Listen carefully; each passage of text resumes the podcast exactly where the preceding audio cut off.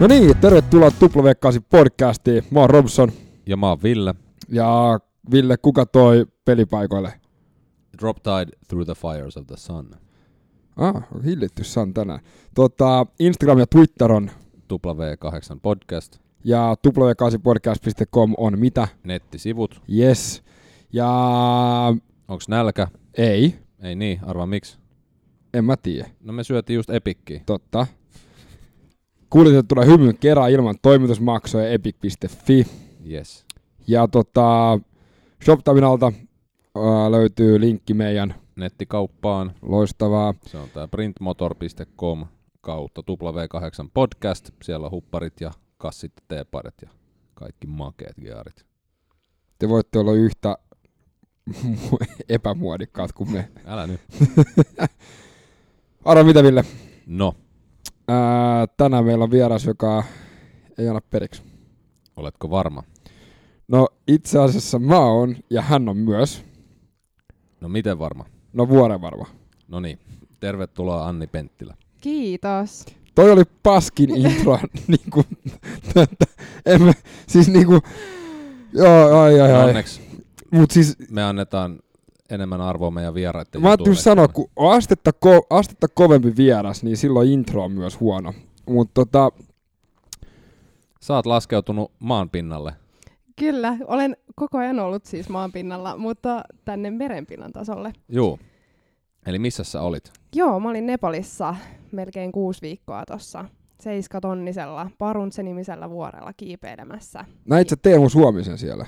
En nähnyt, hän oli eri laaksossa okay. kuin minä. joo joo, tuli mieleen, että sehän oli siellä myös. Kyllä. Okei, okay. eri laaksossa. Joo, hän oli siellä käsittääkseni siellä Everestin puolella ja me oltiin sitten tämmöisessä Hinguvali-nimisessä laaksossa. Okei, okay. joka, joka siis lähtee ihan eri suuntaan. Eli nähtiin kyllä Everestille hyvät näkymät, mutta... onko se makea näky? Onhan se. Se on huikeeta, kun siellä on niitä kasitonnisia koko ajan vierekkäin ja sä näet, näet omat tavoitteet siellä ja, ja tota, huikeat maisemat koko ajan. Mut kiipeilyhän ei ollut sun eka intohimo. Ei, ei. Mä Mut oon- urheilu kuitenkin aina ollut. Kyllä, ihan lapsesta asti. Mä oon kolmevuotiaana oppinut, oppinut tota, uimaa ja, ja siitä, siitä sitten lähtenyt uintiura ensimmäisenä liikkeelle ja se kestikin aika pitkään. Miten pitkään se kesti? Mä uin kilpaa 16 vuotta.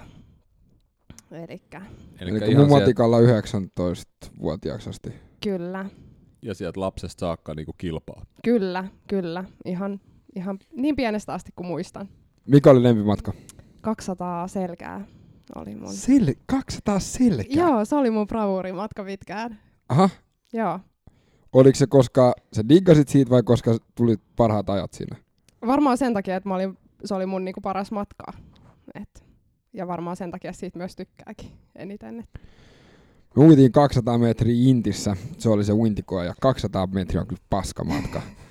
Se on just niin pitkä, että siinä alkaa, alkaa hapot tulee, mutta se on niin lyhyt, että siinä menee vielä innolla. Kyllä, juuri näin. Tota, sä sanoit, että 16 vuotta kilpaa. Loppuuko se sitten vähän seinää? Öö, no eihän se nyt seinää. Siis kyllä se sen jälkeen, kun se päätös tuli, että nyt mä lopetan, niin loppuhan se siihen, siihen pisteeseen muistan, kun itkin valmentajalle. Ja hän sanoi mulle, että Anni kuule, että tää on ihan murunen sun elämästä tää ajanjakso, minkä sä oot täällä altaalla viettänyt. Että tästä alkaa niinku sit uusi ajanjakso, milloin sä keksit jotain muuta. Eli elämä alkaa kaakeleiden ulkopuolella. Kyllä, kyllä. Se alkoi siitä hetkestä, mutta olihan sitä päätöstä niin kuin pitkään mietitty. Varmaan puolitoista vuotta. Niin kuin pikkuhiljaa. Tuleeko sulle kirja Elämä ilman mustaa viivaa? To- toivottavasti sen nimi on jotain muuta. tota, kun... Okei, okay, no joo, nää jatkuu, nämä paskat läpät Mm. tänään, sori. Tota, ähm, mutta ootko stadista kotosi? En oo, mä oon lahtelainen. Aa, Suomen Chicago. Kyllä. Okei. Okay. Silloin, mutta silloinhan on pakko jatkokysymys. Tunnet sä Pasi Nurmisen? En. Okei, okay. no joo. Kysy sä Ville jotain.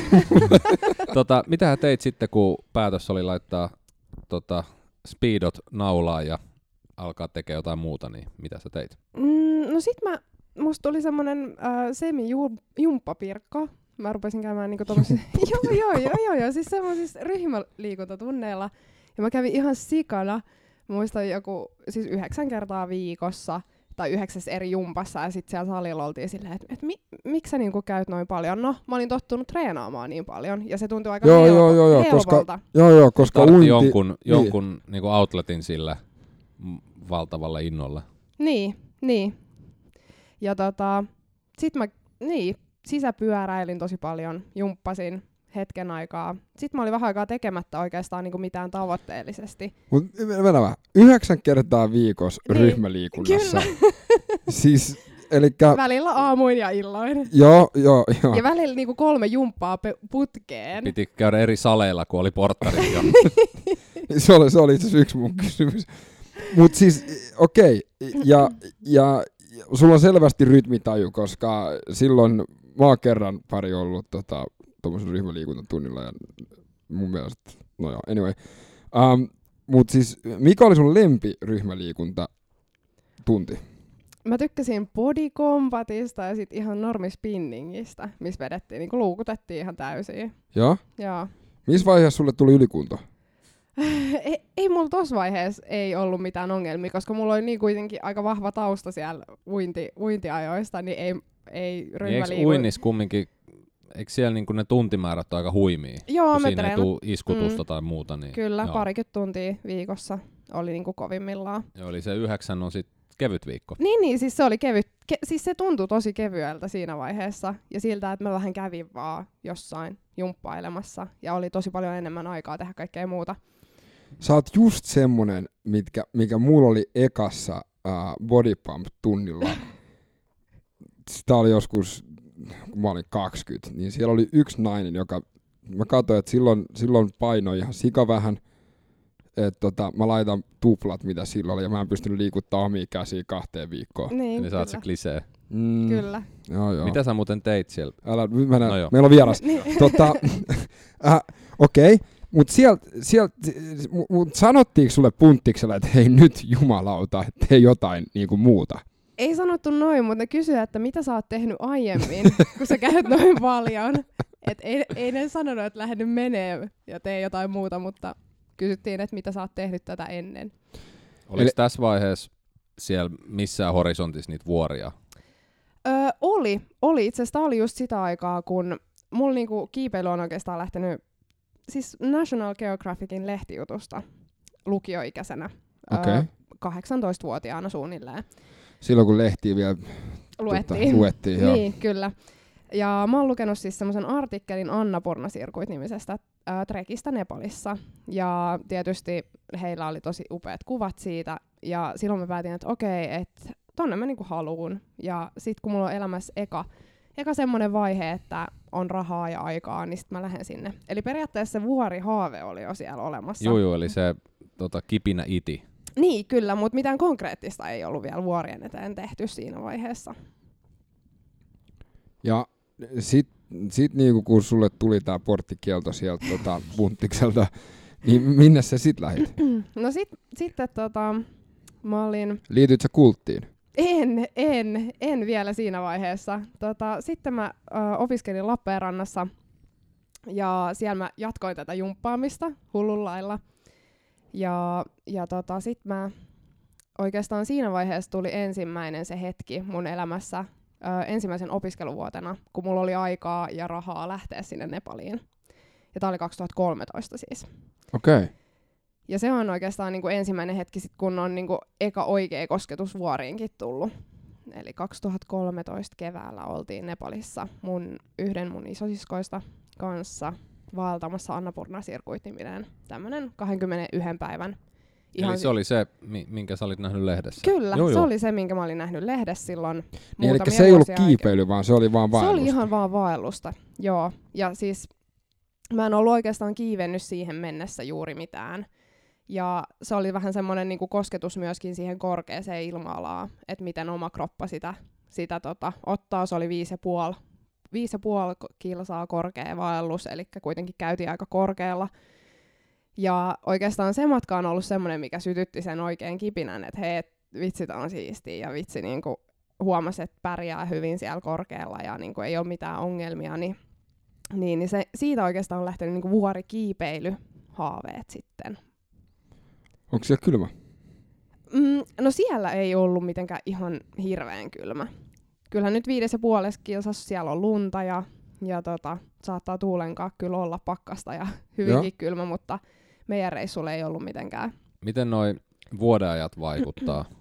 Öö, tosi paljon siis Nepalissa esimerkiksi on keväällä ja syksyllä kiipeilykausi, eli silloin siellä on kaikista paras aika, aika olla. Ja niin- Luntahan siellä on aina. no melkeinpä Joo. joo. joo, kyllä. Vähän kuin Suomen kesä. No melkeinpä Lyhyt. Suomen juhannus, Mutta vähän luminen. kyllä. Tota, Eli Ol- sit, niin. oliko silloin, kun sä näit ekan kerran Mount Everestin?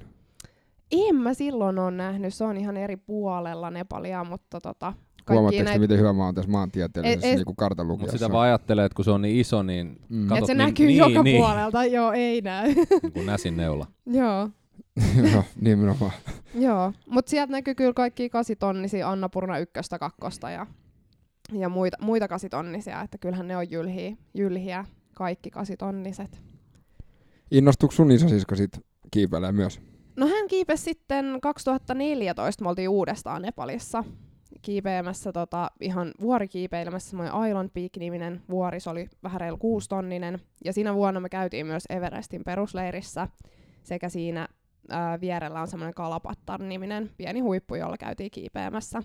Hän oli vielä siellä mukana, mutta sitten erinäisten sattumusten jälkeen ja ö, lasten, lasten saamisen jälkeen niin ei ole enää kiivennyt. Okei. Eli elämä haittaa harrastuksia. Niin, tai niin, miten sen nyt ottaa. Sä oot niin diplomaattinen, Ville. Tota, niin. Tästä tuli aika monta helsinkiläistäkin, helsinkiläisen ravintolan nimeen main, mainittua. Kyllä. Se on muuten totta. Mä joo. Kyllä. esimerkiksi tänään ruokailin Annapurnassa. No niin, niin, Tietää nyt, mistä nekin nimet tulee. Että, kyllä. Kasitonnisia. juu. tota, um, Mut mitä sä teit sitten täällä, ei maan pinnalla, vaan meren pinnalla, Niin. että sä, tota, se vuorikiksi vaan koveni ja sit tota, mitä sä sitten täällä teit vähän niin kuin edistääksesi sitä vuoriunelmaa tai laittaa sitä liikkeelle? Joo, no sitten 2014 vuoden jälkeen ää, mä lähdin vaihtoon. Mä olin Buenos Airesissa puoli vuotta ja siellä mä kävin sitten Etelä-Amerikan korkeimman vuoren Akonkakuan ekas leirissä, joka on siis kolmes ja puolesta tonnista, eli ei mitenkään kauhean korkealla. Ja silloin mä päätin, että okei, no että tää on niinku sit seuraava vuori, minkä mä kiipeen.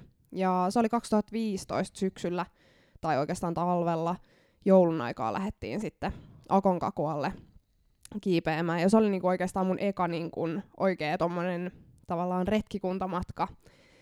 Ja, ja Aconcagua on pikkasen alle seitsemän tonninen ja se oli aika pit, pitkä reissu kans kolme viikkoa silloin oltiin siellä ja, ja tota, sen jälkeen mä sit itse asiassa ö, vähän sattuman kautta ö, sotkehduin CrossFit, CrossFit mä sanoin, kultti. Kyllä Mä sanoin. Sieltä tulee se kultti. kultti tota, mä olin semmoisilla messuilla ja, ja tota, Suomessa vai? joo, Suomessa sitten tämän Akonkakua, se oli ennen sitä Akonkakua reissu itse asiassa, mä olin niillä messuilla ja siellä oli Lappeenrannan CrossFit-salilta semmoinen haaste, että piti tehdä ö, 30 purpeeta semmoisen levypainon päälle ja Joo. paras tai nopein ö, nainen ja mies voitti CrossFitin sen peruskurssin. Ja no, mä tietysti sit hirveä kilpailuvietti, niin menin tekemään sen haasteen. Ja muistaakseni mun eka aika oli joku 2 minuuttia 11 sekuntia. Ja mun rupes polttelee kurkussa, kun ihan hapoille veti siinä. Ja sit mä yskin niinku varmaan puoli päivää sen jälkeen. Ja se haaste kesti muistaakseni kymmenestä kahteen. Ja mä olin menossa luennolle. Mä kävin yhden aikaa tarkistaa, että onhan mä vielä ekana. Ja sitten sovittiin, että jos joku ohittaa mut, niin ne soittaa mulle sieltä. Ja 10 vaille kaksi yksi tyttö teki mua neljä sekuntia paremman ajan. Ja mä juoksin luennolta tekemään sen haasteen uudestaan, koska mä halusin voittaa. ja, ja tota, no mä sit paransin mun aikaa kuitenkin puoli minuuttia ja Oho. voitin sen peruskurssin. Ja sen Akonkakua reissun jälkeen mä sit menin sille peruskurssille ja sotkeenuin sitä kautta sitten CrossFitin maailmaan. Ja siellähän saa liikkua miten paljon tahansa. Et siellä, siellä, ei, siellä kaikki on ihan koukussa siihen, niin si, siinä ei tarvitse sit miettiä. Kyllä, kyllä se on tosi koukuttavaa ja raskasta ja niin kuin kuluttavaa myöskin. Millainen tota, perusviikko sulla oli sitten CrossFitin parissa? Että Öö, no Lappeenrannassa mulla oli aina silleen, että kolme treenipäivää ja yksi lepopäivä. Ja sitä sykliä oikeastaan koko ajan. Koko ajan vedettiin. Mä en ikinä jättänyt yhtään päivää välistä. Ja sitten mä kävin uimassa ja lenkillä sin- sen lisäksi, niin kuin aina silloin tällöin. Ja yhdeksän kertaa ryhmäliikunnassa. no en sentään, siinä vaiheessa mä en enää jumpannut niin aktiivisesti. tota, mut siis, äm, sehän ei ole mikään salaisuus että se, että kun kiipeillään vuoristossa, niin tarvitaan hyvä kunto. Mm, kyllä. Tai oikeastaan se on niinku ainut asia, mihin sä voit itse vaikuttaa. Niin. Säähän tai olosuhteisiin sä et oikein voi. Tai siihenkään, että no siihen, että tuut ki- tuutko kipeäksi, niin pystyy jollain tavalla, mutta sekin on niinku vähän silleen aina sattumaa. Mutta kunto on kyllä ainut asia, mihin on oikeasti helppo itse vaikuttaa. ja varusteet tietenkin. No varmaan. varusteet on toinen, joo, totta kai.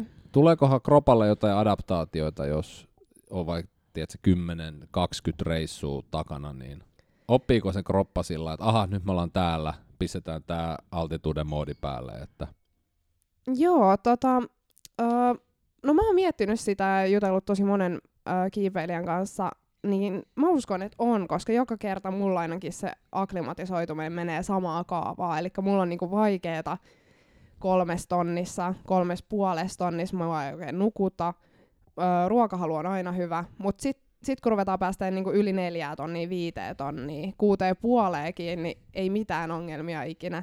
Ja niinku, joka kerta ihan sama kuvio, että oikein tietää, että osaa odottaa sitä aina seuraavalle reissulle, että tämmöistä siellä on tiedossa. Miten pitkään siinä niinku kestää akklimatisoida? Siis tosi pitkäänhän siinä kestää pari viikkoa kestää. Jos haluat kiivetä kuusi tonnisen, niin pari viikkoa pitää viettää korkealla, korkealla vähintään. Että se on niinku sellaista siedätyshoitoa. Joo, pikkuhiljaa hilataan koko ajan ylöspäin ja kaikista tärkeintä on se, että missä korkeudessa nukkuu. Et päivän aikana voi käydä korkeallakin, mutta Onko se edes mitenkään mahdollista, että sen etenisi nopeammin? no ei se oikeastaan jostain niin kun merenpinnan tasolta Niin. lähtee, niin Eli ei. Mitä siinä käy? Siinä, eikö siinä voi saada sen, ää, mikä se on, acute altitude sy- sickness vai Kyllä. Mikä? Joo. Vuoristotauti on hyvinkin yleinen, eli ekana yleensä tulee jotain ruokahalottomuutta. Just tuntuu, että sä oot kovassa krapulassa. Ihmiset sanoo päätä särkee. Onko se käänteinen kuin sukellustauti? Joo, Joo. joo, joo. Niin, eli Niin. vaikka yrittäisi mennä nopeammin, niin kroppa vaan sammuu, Niin. hajoaa. Kyllä, kyllä. Ja pahimmillaan niin kuin, voi tulla aivoedeemaa ja keuhkoedeemaa, missä siis rupeaa kertyä nestettä. Nestettä sit aivoihin tai keuhkoihin ja pahimmassa tapauksessa sit ne on niin kuin fataaleja. Ja, Se kuulostaa helvetin mukavalta. joo, Jesus sitä ei kannata kokeilla. Tota, kilpailit sä CrossFitissa? Jotain pikkukisoja sitten, sitten lopulta, että, että mulla oli tosi kova kilpailuvietti ja se niin kuin kou- koukutti tosi tosi vahvasti ja mulla oli oma valmentaja pitkään, kenen kanssa tehtiin, tehtiin yhteistyötä, niin Mutta eikö ne treenitkin ole vähän sellainen kilpailu? On, on. Aina Niin. kilpaillaan. Aina sä voit olla parempi, kovempi, nopeampi, vahvempi. Aina, aina se on kilpailu ja mun tyyppiselle niin kuin ihmistyypille se sopii niin kuin tosi hyvin, koska siis se on sairaan koukuttavaa. Aina ja semmoinen olo, että vitsi mä olisin voinut tehdä vähän vielä Mhm. kovempaa tai vähän vielä paremmin. Et mä, olin, mä olin kyllä hyvin, hyvin koukussa pitkään, pitkään crossfittiin ja ty, tykkäsin siitä myöskin, että, että se... Sanoit olit, että Joo. kuulostaa, että se on jäänyt vähän taustalle. Joo, kyllä. Mä loukkaannuin tota, pahasti. Mulla oli ö, iso haave ö, osata Muscle Up-niminen voimisteluliike. Niin palomies punnerus. Kyllä, juuri se. Eli siinä kun otetaan renkaista kiinni ja ponnistetaan niinku suoraan. Niin kuin se venä vähän. Se on silleen, että miten se nyt Sä roikut ja sit sä teet ensin leuan ja sitten periaatteessa dippaat itse siitä suorille käsille. Joo, mulla oli tosi pitkään niinku haave, että mä haluan tehdä sen liikkeen ö, hyvin epärationaalisista syistä, eli mun mielestä se oli vaan hieno voimisteluliike. Harva nainen sitä pystyy tekemään. Miksi? se vaatii tosi paljon niinku voimaa ja tekniikkaa. Se on vai- vaikea liike. Ja tota, me tehtiin puoli vuotta tosi kovasti hommia, että mä saisin tehtyä maselapin. Ja se meni sitten lop- loppupeleissä. Mutta sitten yksi treeni, missä mulla oli, oli tota, sit maselappeja, niin se päättyikin ikävämmin, eli mä väänsin oman olkaluuni katki tehdessäni maselappia. Jesus Christ. Kuuluuko siitä ääni? Kuulu, mä luulin, että joku tiputti äh, levytangon salilla lattialle, se pamahti, se käsi. Joo, se ei ole, siis kun luu menee, niin se ei ole mikään leikin, niin kuin, siis se oikeasti se kuulostaa aika pahalta. Joo, mä luulin, että joku tiputti. tiputti Olis kipu heti. Ei ollut, mä tulin niiltä renkaat alas ja mun käsi pyörähti käytännössä ympäri tosta olkaluusta ja mä rupesin huutaa, että apua, apua ja, ja jengi siinä huutaa, että soittakaa ambulanssi. Ja tota, ehkä johonkin ensimmäiseen viiteen minuuttiin ei ollut, ei ollut mitään kipua, mutta sitten sit kun kyllähän mä niinku tajusin heti, että nyt kävi niinku pahasti. Et, et, kun jengi sit ei uskaltanut katsoa sitä kättä, niin ambulanssiikin soitettiin, että olkapää on mennyt sijoiltaan. Vaikka niin mä tiesin, että et, nyt ei mennyt kaikki hyvin, että siellä on jotain tosi tosi oudosti, kun se käsi, käsi on ihan, ihan ympäriä, ympäriä tota, niin kun se turpos tosi nopeasti. Ja, mut sitten sit se tuli se kipu ja se oli kyllä tosi tosi kipeä myöskin. Se on aika perseestä. Siis se kipu on, joo, hy. Leikattiinko se? Joo, joo, mä sitten venasin tuolta Töölön sairaalassa kolme päivää. Kolme päivää. Niin, että se leikattiin niinku heti? Joo, joo, että se kipsattiin heti ja mä olin koko ajan siellä sairaalassa, koska se oli niin kipeä se käsi. Ja sitten se levytettiin ja sitten mä olin vielä muutamia päiviä sen jälkeenkin. Sait se mitään siistiä kivulääkkeitä? Sain, mä sain jotain nukutuslääkettä, jos tuli tosi hyvä, hyvä olo, jotain mehu, mehun, mehun kaltaista.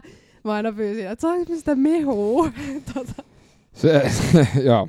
Siis, joo, mä en kyllä suosittele sitä kenellekään, mutta se on aika magea. Se, kun sä oot valvotussa lääkekoukussa, niin tota, Kyllä. se on ihan mielenkiintoinen setti. Kyllä. Miten se lähti paranee sitten? Öm, tosi hyvin. Sehän oli pitkää kuitenkin 14 viikkoa ennen kuin se käsi luutu. Luutu ja siinä vaiheessa... 14. Kyllä. Se oli, se oli tota pit, pitkä prosessi se, että se oli täysin luutunut se käsi. Ja kymmenen viikkoa mä muistaakseni kannoin sitä ihan kantositeessä. Ja mä kyllä treenasin silloin, kun mulla oli se kantoside, eli mä jatkoin crossfittiä. No näin, on yksi käsi. Nyt voi tehdä kyykkyä tuommoista. No. Yhden, yhden käden masulappi. Ky- kyllä, joo joo, ja siis mun, mä menin valmentajalle tota, heti sen jälkeen, kun tota, tämä oli tapahtunut ja mulla oli käsi siinä kantositeessä, mä sanoin, että mä haluan oppia yhden käden leua mun vasemmalla kädellä. Ja se oli silleen, että ei, ei tuu onnistu, että et, ei, ei käy. No sit mä treenasin kuusi viikkoa ja mulla on pitkä polvi, polvihistoria, kymmenen vuotta sitten kaatunut pyörällä ja silloin hajonnut käytännössä polvesta eturistiside ja kierrukat. Ja sitten mä olin metsässä lenkillä sen kantositeen kanssa ja mulla jäi polvi silleen lukkoon. Ja mä soitan mun äidille sieltä le- lenkiltä, että ulv- ulvon siihen puhelimeen itkien, että, että tässä polvessa on nyt joku rikki. Ja tota, tota, tota, sit ei mitään, mä sain sen lukon sieltä metsässä auki ja olin sitten salilla kantositeen kanssa, juoksin painoliivi päällä portaita ja se polvi jäi lukkoon ja sehän jäi sitten lukkoon ja sitä ei saatu auki ja siitä meni sitten pari päivää, niin se polvi, polvi leikattiin ja siellä oli siis kierrukka ihan sohjona. Siisti. Joo, joo. Ja si- siinä vaiheessa sitten tota, mut, mun polve on leikannut toi Ilkka Tulikoura, niin mulla on semmoinen kuvakin, missä mä oon Tulikouran vastaanotolla, kun mulla on käsi kantositeessä, jalka sellaisessa suoran jalan ortoosissa, keppi toisessa kädessä, koska mä en pystynyt astua sillä jalalla. Ja aika surkeen näköisenä, kun on siinä hetken miettinyt, että mitäköhän tästä tulee. Ja Kysyykö se, että miten meni niinku omasta mielestä? ei kysynyt, siis Tulikoura on todella ihana ollut minua kohtaan ja hän, hän oli silleen, että hei, että kun mä itkin siellä, että miksi mulle käy näin. Joo. Ja tota, uh, siellä vastaanotolla ja se oli silleen, että hei, että ei tässä nyt ole mitään hätää, että me hoidetaan tää kuntoon. Että No. et sä tuut tiistaina tänne, tää oli perjantai, kun mä olin siellä, sitten oli, että tuut tiistaina tänne ja katsotaan, että mikä siellä on niinku meneillään ja että hoidetaan se kuntoon, että ei siinä ole sen kummempaa. Sitten se tiistaina leikattiin ja tota, tulikoura tulee mulle leikkauksen jälkeen sanoa, että joo, että se kierukka on nyt kiinnitetty. Ja sehän tarkoittaa sitä, että sillä jalalla ei kävellä kuukauteen aivan. askeltakaan. Ja siinä vaiheessa mä istuin siis pyörätuolissa, kun mulla oli käsi siinä kantositeessä. Se ei ollut luutunut se käsi. Ja Oliko se sähköpyörätuoli? Ei ollut, ei ollut. Se oli ihan semmoinen työnnettävä. No mitä se... työnnettävä. Okei. Okay. Ja tota, Sitten mä olin kuukauden istuin siinä pyörätuolissa ja Oliko sama puolen käsi ja sama puolen jalka? kyllä, molemmat oikealta puolelta. Ja tota, uh, Tuliko susta vasenkätinen? ei tullut, ei tullut. Ah, harmi. Sormet, sormet Me tarvitaan kyllä lisää jengiä tuohon vasenkätisyyteen. Kyllä, kyllä. tota, Mä okei. kirjoitin lukiossa koko syksyn tokan luokalla tota, oikealla kädellä. Mä oon siis vasenkätinen, koska mä olin tippunut tota, mökin katolta ja murtanut molemmat ranteet. Ja Voi ei, vasen meni pahiten, mutta oikealla pystyi kirjoittamaan, niin sit mun kaikki... jännää, että Kirjo- miten oivat pystyy siihen. No ei, siis sehän oli, siis kyllähän sä nyt pystyt, mutta se, oli, se näytti siltä, että toi kaveri tarvitsee apua. Että. Mm. Mut rapatessa roiskuu, sehän me tiedetään. Kyllä, kyllä. Se, sen, sen sä oot itse huomannut. On, ja mä oon todennut sen. Totta kai mulla oli tosi hirveä olo siinä kohtaa, kun nämä kaikki tapahtui. Ja sitä ennen itse asiassa tässä koko niinku hässäkässä, niin mulla oli jo leikattu kaksi kertaa aiemmin tota polvea saman vuoden sisään. Eli yhden vuoden aikana mä olin neljä kertaa leikkauspöydällä koko tässä prosessissa. Ja tota, käytännössä ollut niinku puolitoista vuotta koko ajan kuntouttamassa jotain Joo. jotain juttuja. Se oli niinku jotenkin tosi raskasta aikaa, mutta kaikista pahinta oli silti toi käden, käden juttu. Jotenkin se, että miten se tapahtui niin brutaalilla tavalla. Muistan, kun palomiehet tuli hakemaan mut ambulanssin, oli silleen, että sinä et vääntänyt sitä kättä katki. Et, et ei ole mahdollista, että joku kä- vääntäisi sen, mutta oli se kyllä mahdollista. Ja, ja tota, jotenkin sen hyväksyminen oli tosi vaikeaa, kun olin nähnyt hirveästi vaivaa vielä sen maselapin eteen sitä ennen. Ja tota, Menikö se siinä ylävaiheessa, kun sä työnsit suoraksi vai siinä vaiheessa, kun mä vää, niin kuin väännän siitä ö, leuan tekemisestä siihen Joo, tippiin. se välivaihe just? Kyllä, se välivaihe, mikä on siinä kaikista haastavin kohta siinä. No siihen tulee ne isot vääntövoimat. Ja... Kyllä. Jättikö se henkisiä arpia, se, että pystyy itse vääntämään oman käden poikki? No on se varmasti jättänyt sellaisia, että kyllä mä oon niin kuin monta kertaa miettinyt, että mä en kyllä mä en niin kuin ikinä enää väännä sillä tavalla mitään. Joo, Et väkisin. Väkisin ei kannata niin kuin yrittää. joo. Että et, et, et ei, siitä ei tule hyvää jälkeen. Lopetit sä crossfitin silloin? Joo, se loppui niinku seinään siihen, siihen kohtaan, kun se polvi sit meni.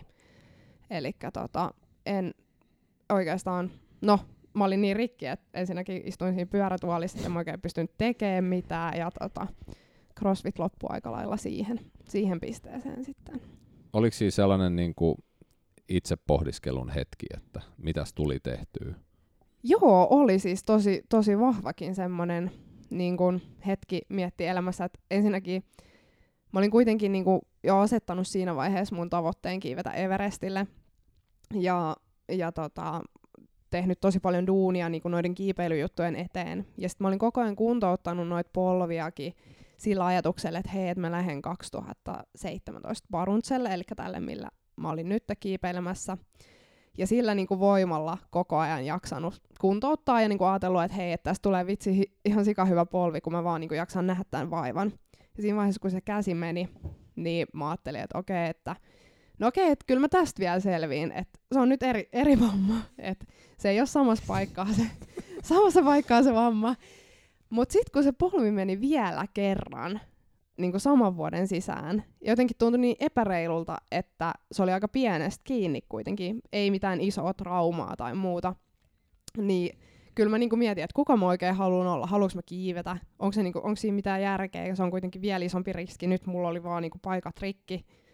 Et ei ollut kyse mistään hengestä kuitenkaan lähellekään. Ja et onko mä ikinä niinku edes kykeneväinen kiipeämään, koska olihan ne nyt kuitenkin isoja vammoja kaikki hirveät riskit hermovaurioihin ja muihin. Että et ei ollut mitään varmuutta myöskään, että niistä tulee niinku kauhean hyviä. Ja tuolla olosuhteissahan sellaiset jo maan pinnalla, tai siis täällä alhaalla. Sä oot kyllä niin sä maa ja meren olla pinnasta. nyt siellä avaruudessa. mitä sä oot tänään polttanut? Mä en tiedä, mitä tuossa Epikissa oli, mutta, mutta mä meinaan, että siellä voit sellaiset vammat, jotka on täällä niin kuin normiarjessa ihan passiivisia, niin saattaa herätä. Joo, Mä oon helposti. kuullut, että joku sulkeutunut arpikin aukeaa. Joo, joo, ja siis mitkä Joo. haavathan ei niinku parane, ja siis kaikki, kaikki, kaikki semmoiset, ja kaikkea ihmeellistä voi kyllä sattua. No nyt sulla on tosiaan tuo reissu takana, niin miten se polvi sitten kesti siellä? Ja Ei, silloin m- Joo, ei mitään, mitään oireita, eli olen kyllä niinku Ilkka Tulikouralle erittäin kiito, kiitollinen erittäin hyvästä työstä, että hän on kyllä jeesannut niinku monessa kohtaa ja niissä hetkissä, kun on tuntunut, että ei, jak- ei jaksa sitä kuntoutusta tai tuntuu, että siitä ei tule hyvää, niin hän on niinku luonut sitä uskoa, että hei, että tää on niinku tosi hyvä ja sä oot tehnyt hyvää duunia ja jatketaan nyt samaa, että siitä tulee vielä hyvä. Ja hän on myös hillinnyt mua. Mähän olin tosi nopeasti kuitenkin treenaamassa aina noiden loukkaantumisten jälkeen, niin hän kyllä hillitsi myös sitä, sitä intoa. Meillä oli yksi vieras nimeltä Jere Ahonen, joka kysyi, että voiko kropan käyttää loppuun. Ja mä sanoin, että me kyllä yritetään. Niin mä luulen, että meillä on yksi toinen nyt tässä vi- vieraana, joka myös yrittää käyttää kroppaa loppuun. Joo, joskus on tullut ehkä yritettyä liian Joo. kovaakin. Mutta miten sitten tota, Suomessahan ei ole tunnetusti hirveästi vuoria. Ei, Onko Halti meidän korkein juu. vuori? Tai Malmin kartano. Joo, joo. Niin mi- mi- miten sä täällä niinku duunaat? Mi- mitä sä duunaat täällä, että sä pystyt niinku kiipeä? Öö, no nyt ennen tätä reissua, niin tota, mä hiihdin viime talvena vähän oli tosi hyvä ta- talvi ja pysty hiihtämään. Sitten mä kävin jääkiipeilemässä. Sitten pyöräilin. Sitten mä oon tosi paljon sisäsoutanut. Kävin sisäsoudun SM-kisoissakin tuossa vähän aika sitten Vahingossa. vahingossa joo. Miten meni? Tosi hyvin, tosi hyvin, että edelleen on kevyen luokan 500 metrin Suomen ennätys ja siellä kyseltiin, että kuka tämä tyy- tyyppi on, kun ei se osaa soutaa. Ja, tota, Ei tarvi osaa soutaa, jos on nopea. niin, kyllä, kyllä. Ja tota, sitä soudin ja sitten mä oon ihan niinku perusvoimaharjoittelua salilla. salilla ja nyt Kestääks käsi? Joo, kestää tosi hyvin Ny- nykyään, että oli tosi pitkä aika. Yhdeksän kuukautta suunnilleen kesti, että pystyi ruveta tekemään oikeastaan kaikkea, kaikkea normaalia. Ja nyt keväällä sitten aika paljon kävin kiipeile, ihan kallio kiipeilemässä ja Missä? no Suomessa ja sitten Coloradossa ja, ja tota, tota, tota, sitten ihan Salmisaaressa ja, ja tota, Ihan valjais niinku sisällä perus. Joo, ihan perus seinäkiipeilyä. Ja tota, sitten mä ostin ensimmäisen maantiepyörän ja hurahdin siihen ja se oli, se oli tosi, tosi kivaa. Nyt kesällä varsinkin oli hyvät säät, niin tuli ajeltua aika paljon. Ja... Sähän kävit triatlon kilpailuissakin. Niin, no joo, sit mä sotkeuduin niihinkin. Tota, kova kilpailu vietti ja uintitausta, eli uinti on ollut aina helppoa ja niin se oli nytkin helppoa ja sitten mulla oli pyörä lainassa siinä vaiheessa, ei ollut vielä omaa ja, ja tota, niin mä sit kävin ton olympiamatkan triathlon kisan niin Missä? Kuusijärvellä. Ah, okei. Okay. Eli Vantaa triatlon. Kyllä. Joo. Kun me nähtiin silloin tammikuussa, tai olisi joulukuussa punttiksella, niin sä sanoit Kyllä. just, että sä haluat sen niinku tehdä. Joo, Oliko siistiä? olihan se tosi siistiä, että siis varsinkin kun mä en ollut kauheasti treenannut näiden kolmen lajin yhdistelmää, en juuri yhtään kerran olin kokeillut, kokeillut yhdistää kaikki lajit, niin olihan, olihan mulle tosi hauskaa siis. Joo. Et, muistan mä huusin vielä kavereille, jotka oli kannustamassa siinä tien vieressä pyöräilyosuudella, että tää on kivaa, vitsi tää on kivaa. Tämähän on, jo moni yllättyy, että se on aika siistiä loppujen lopuksi. niin, niin, Niin. kyllä. Miksi sitä muuten tehtäisiin? Niin, niin. No onhan niitä masokista. Anyway, tota, okei. Okay. Ja, ja Suomessa, mi, mi- mikä on sun, niinku, Suomessa sun kiipeilee, niin, niin tota, boulderointi ja vuorikiipeily. Ei, Itse asiassa, mulla on nyt miljoona kysymystä. Joo, Otetaan tämä kysymys, mitä haluaisin kysyä pari minsaa sitten. okei. Okay. Miten paljon ää, tekemistä Salmisaaren sisäkiipeilyhallilla on versus niinku se, kun sä oot jossain kuuden ja puolen tuhannen metrissä? Ei mitään samaa. Siis, so, tai sillä tavalla samaa. Molempia sanotaan kiipeilyksi, Joo, mutta se on sama kuin sä vertaisit 100 metrin juoksua maratoniin tai johonkin ultramatkaan. just. Eli sulla on samat varusteet, lenkkarit, eli tässä tapauksessa on valjaat ja kaikki kiipeilykamat, mutta se, mitä, miten nopeasti edetään, mitä taitoja sä tarvit, niin aivan eri, eri tota, ominaisuudet ja muuta. Et vuorikiipeilyys oikeastaan, mä aina sanon ihmisille, että siis sehän on oikeasti aika pitkälti kävelyä, todella hitaasti, Joo, korkeassa ilmanalassa, ja sitä, että sulla on isot vaatteet päällä, untuvatakit ja untuvahousut ja isot tumput, ja sä et oikein niin kuin, tajukaan, missä sä oot. Ja, niin kuin, se on todella hidasta. Sun ei tarvi ö, osata roikkua sun sormenpäillä missään. no tää oli just siihen, mitä mä, mä Ei todellakaan. Robson on ilmeisesti nähnyt Cliffhanger Kyllä, kyllä. Cliffhanger on Hei. aivan väärä kuva, mikä sulla Ei, on mutta siis kun, kun, kun, niinku, mä, mä oon itse asiassa ähm, just perehtynyt tohon ähm, Alex Honnoldin. Joo, Niin tota, sehän kiipeää, niin, mutta se on vapaa kiipeilijä. Kyllä. Ja, ja, ja, niin kun, ja näin, että et siitä mä myös niin ajattelin, että et, et, niin kun se, että kiipeä sisäseinällä, niin, niin se varmaan tiettyjä semmoisia perusasioita sulla pitää olla niin kuin hallussa, mitä sulla sit on siellä, mutta se on sitten niin kuin ihan eri, eri meininki. kyllä. Miksi mä käyn esimerkiksi ö, sisällä kiipeämässä on se, että mulla pysyy koko ajan se köysityöskentely. Yes. Eli mä niin kuin koko ajan tiedän, miten, miten mä saan pidettyä köyden esimerkiksi siistinä. Öö, mulla pysyy kaikki solmut koko ajan hyvä, niin kuin hyvässä muistissa, eli ne on niin kuin tavallaan tulee selkärangasta. Mulla kävi tota, mä olin öö, vuodenvaihteessa tuolla Jenkeissä Montreinierillä kiipeilemässä semmoisella kurssilla. Ja tota, m- mulla tuli niinku pitkän päivän jälkeen ihan siis totaalinen blackout päähän. Ja mä, mä en saanut tehtyä kasisolmua, joka on siis kaikista yleisin kiipeilysolmu. Ja siinä, Aika mielenkiintoinen, Niin, että se siis- tulee... kyllä, ja mua hävetti ihan hirveästi. Mä olin silleen, että miten tää on mahdollista, että mä en saanut niinku tehtyä sitä.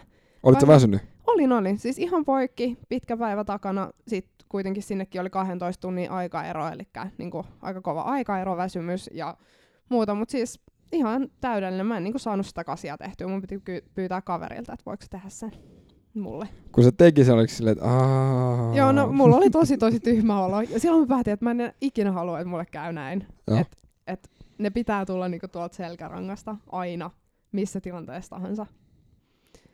Ja se on se, mikä sit pysyy, niin kuin pysyy se lihasmuisti. Niin, kyllä, kyllä.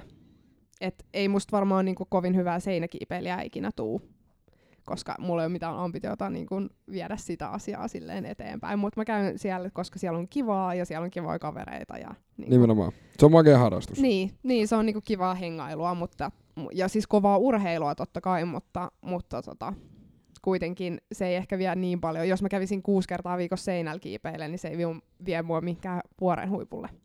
Oletko tehnyt mitään sellaisia multi-pitch, tässä on Robson hieno sana, Mhm. reissuja? On, joo, Colorados me kiipeiltiin. Niin, niin, että se oli sitä. Joo, Joo. kyllä. Me kiiveiltiin Okei, okay. siellä mikä multipitch on? Se on se, että sä menet monta köyden mittaa. Mm. Okei. Okay. Eli tavallaan kiivetään, kiivetään, yleensä se on trädikiipeilyä, eli on tommoset, tehdään itse ankkurit tämmöisistä kam- kamuista ja muista tämmöisistä kalliokiipeilytavaroista. Niin, eli ne lyödään sinne se, seinään. Joo, sinne kallion, kallion väleihin oikeastaan. Joo. Ja, ja tota, kiivetään pareittain, toinen tekee sen reitin, reitin ja sit toinen kiipeää perässä ja sit aina kun köysi, köysi on tietyn mittainen, niin kun köysi loppuu, niin sitten, sitten tavallaan pidetään aina tauko siellä ja sitten lähdetään kiipeä ylöspäin. Oot sä äh, yöpynyt kallion seinällä joskus? Silleen, mitä mä oon, Mitä sä oot nähnyt leffoista? Jesus Christ, tää on yhtä klisee touhua tota- tää meikäläisen meininki. Tää, mä, mä oon joskus päättynyt, että mä haluaisin sen tehdä. Se, että lyödään niinku, Portaledge. No Niin. niin. tonne tuuletus parvekkeelle. Mä katsoin, 90-luvulla tuli, mut sä et vastannut mun kysymykseen. En ole, en okay. ole. Vastaus kysymykseen siihen, että en ole. Koska Okei. en ole kalliokiipeilijä. Niin aivan. Mm. Eli se sitten taas, niin kun, siinä on se suuri niin kun eri, että et vuorikiipeilijä ja kalliokiipeilijä, niin Kyllä, mutta toki niin kuin monet, monet kiipeilee kaikkia noita. aivan. Koska no, se on kivaa ja sulla on kuitenkin osat, osat tavaroista niin kuin hyvinkin samoja, mutta kuitenkin aina omat kamat, kamat näihin kaikkiin lajeihin. Niin kai se on, sulla oli esimerkkinä se sprinteri ja maratonari, Niin. niin. kyllähän jos sä oot, et oo ammattilainen kummassakaan päässä, niin sä teet vähän kaikkea. Että No kyllä, kyllä, juuri näin. Tota, kuka on sun vuorikiipeilijän esikuva? No, öö, mä kirjoitin itse asiassa tuonne kauppakorkeaseen mun gradun luottamuksesta ja sitten mä tutkin suomalaisia vuorikiipeilijöitä, jotka on kiivennyt Everestillä ja haastattelin mahdollisimman montaa, ketkä sain siinä vaiheessa kiinni. Ja se oli oikeastaan, mä olin ihan superinnoissani tietysti, kun he kaikki ovat minun idoleita, Totta kai. kun he ovat kiivenneet äh, korkeita vuoria, mutta totta kai niin kuin, naiskiipeilijät, jotka kiipeilee korkeita vuoria, mutta totta kai niin kuin, Veikka on tehnyt tosi hienoa työtä Suomessa vuorikiipeilyn eteen ja, ja tota vielä ihan sairaan hauska tyyppi. Niin kuin hyvä, he, hyvä heittää läppää, niin oli, oli tosi, tosi ilo siinä vaiheessa. Maan pinnan läheinen. Kyllä, hän oli maan täällä maan pinnalla. Mä oon käynyt 94 Patrick Degermanin tota, seinäkiipeilykurssin Munkkiniemen nuorisotalon vanha paloasema siellä Letkutornissa. Joo, joo, Pata on kans tota, hauska tyyppi. Mä olin keväällä kuuntelee, kuuntelee Pataa ja kävin kysyä sen jälkeen, että moi Pata, että mä oon Anni, että mä haluaisin kysyä sulta pari kysymystä. Että et, et, juteltiin silloin pitkästi, hän on huikea. Se on niinku makea, koska yleensä ne, mitkä on parhaat, niin ne on aika down to earth. Mm. Ja ne on todennut sen, että jaetaan mieluummin se tieto kuin se, että pantataan. Kyllä, siis mä olin tosi yllättynyt, että kuinka avoimesti kaikki ihmiset on auttanut aina kun on kysynyt, että et hei, että mulla on niinku tämmöinen kysymys liittyen, liittyen kiipeilyyn ja liittyen kasitonnisiin ja muuta. Että et olin siitä tosi yllättynyt siinä vaiheessa. Miten monta ihmistä Suomessa on kiivennyt kasitonnista? Kasitonnisia, siis onhan niitä, niitä en tiedä tarkkaa lukua. Kasitonnisia alkaa olla kyllä aika paljon, mutta siis naiskiipeilijöitä on edelleen aika vähän. Okei. Okay. Et, et, et. Mikäs tää on, eikö tää on tää joku tällainen kerää koko sarja tyyppinen juttu vuorilla, että Joo, Seven Summit ja sit, just se. joo, joo, joo eli jokaisen mantereen korkein, Joo, aivan. korkein huippu. Joo. Aa, Onko siellä K2 ja mitä siellä on? Mitä näitä vuoria? Vai- annetaanko Annin vastaan? Annetaan. K2 ei kuulu Seven Summitiin, ne, Nepalista kuuluu, eli siis Aasian korkein on toi äh, Everest. Sitten mä, äh, toi Alaskassa on Denali, eli Pohjois-Amerikan. Sitten Etelä-Amerikassa Aconcagua. Sitten tuolla Etelä-Mantereella on Mount Vinson-niminen. Afrikassa Kilimanjaro. Joo. Euroopassa Elburus. Ja sitten on tuolla Aussien korkein on kauheat, mä en edes muista sen nimeä, Mount, mutta se ei ole mikään kauhean niinku korkea enää. Ja tota, niin, ja ei siinä taida olla muita.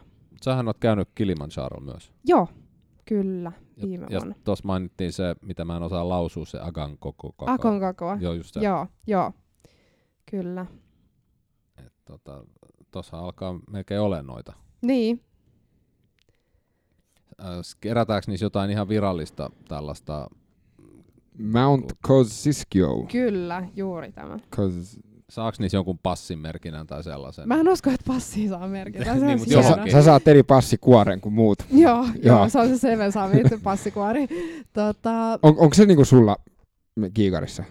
No mahdollisesti, kukaan suomalainen nainen ei ole kiivennyt sitä.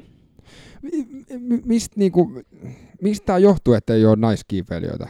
No mä veikkaan, siis yksi iso syy, miksi harrastajia muutenkin on vähän, niin on raha. Tämä Okei. ei ole mikään halpa harrastus, valitettavasti.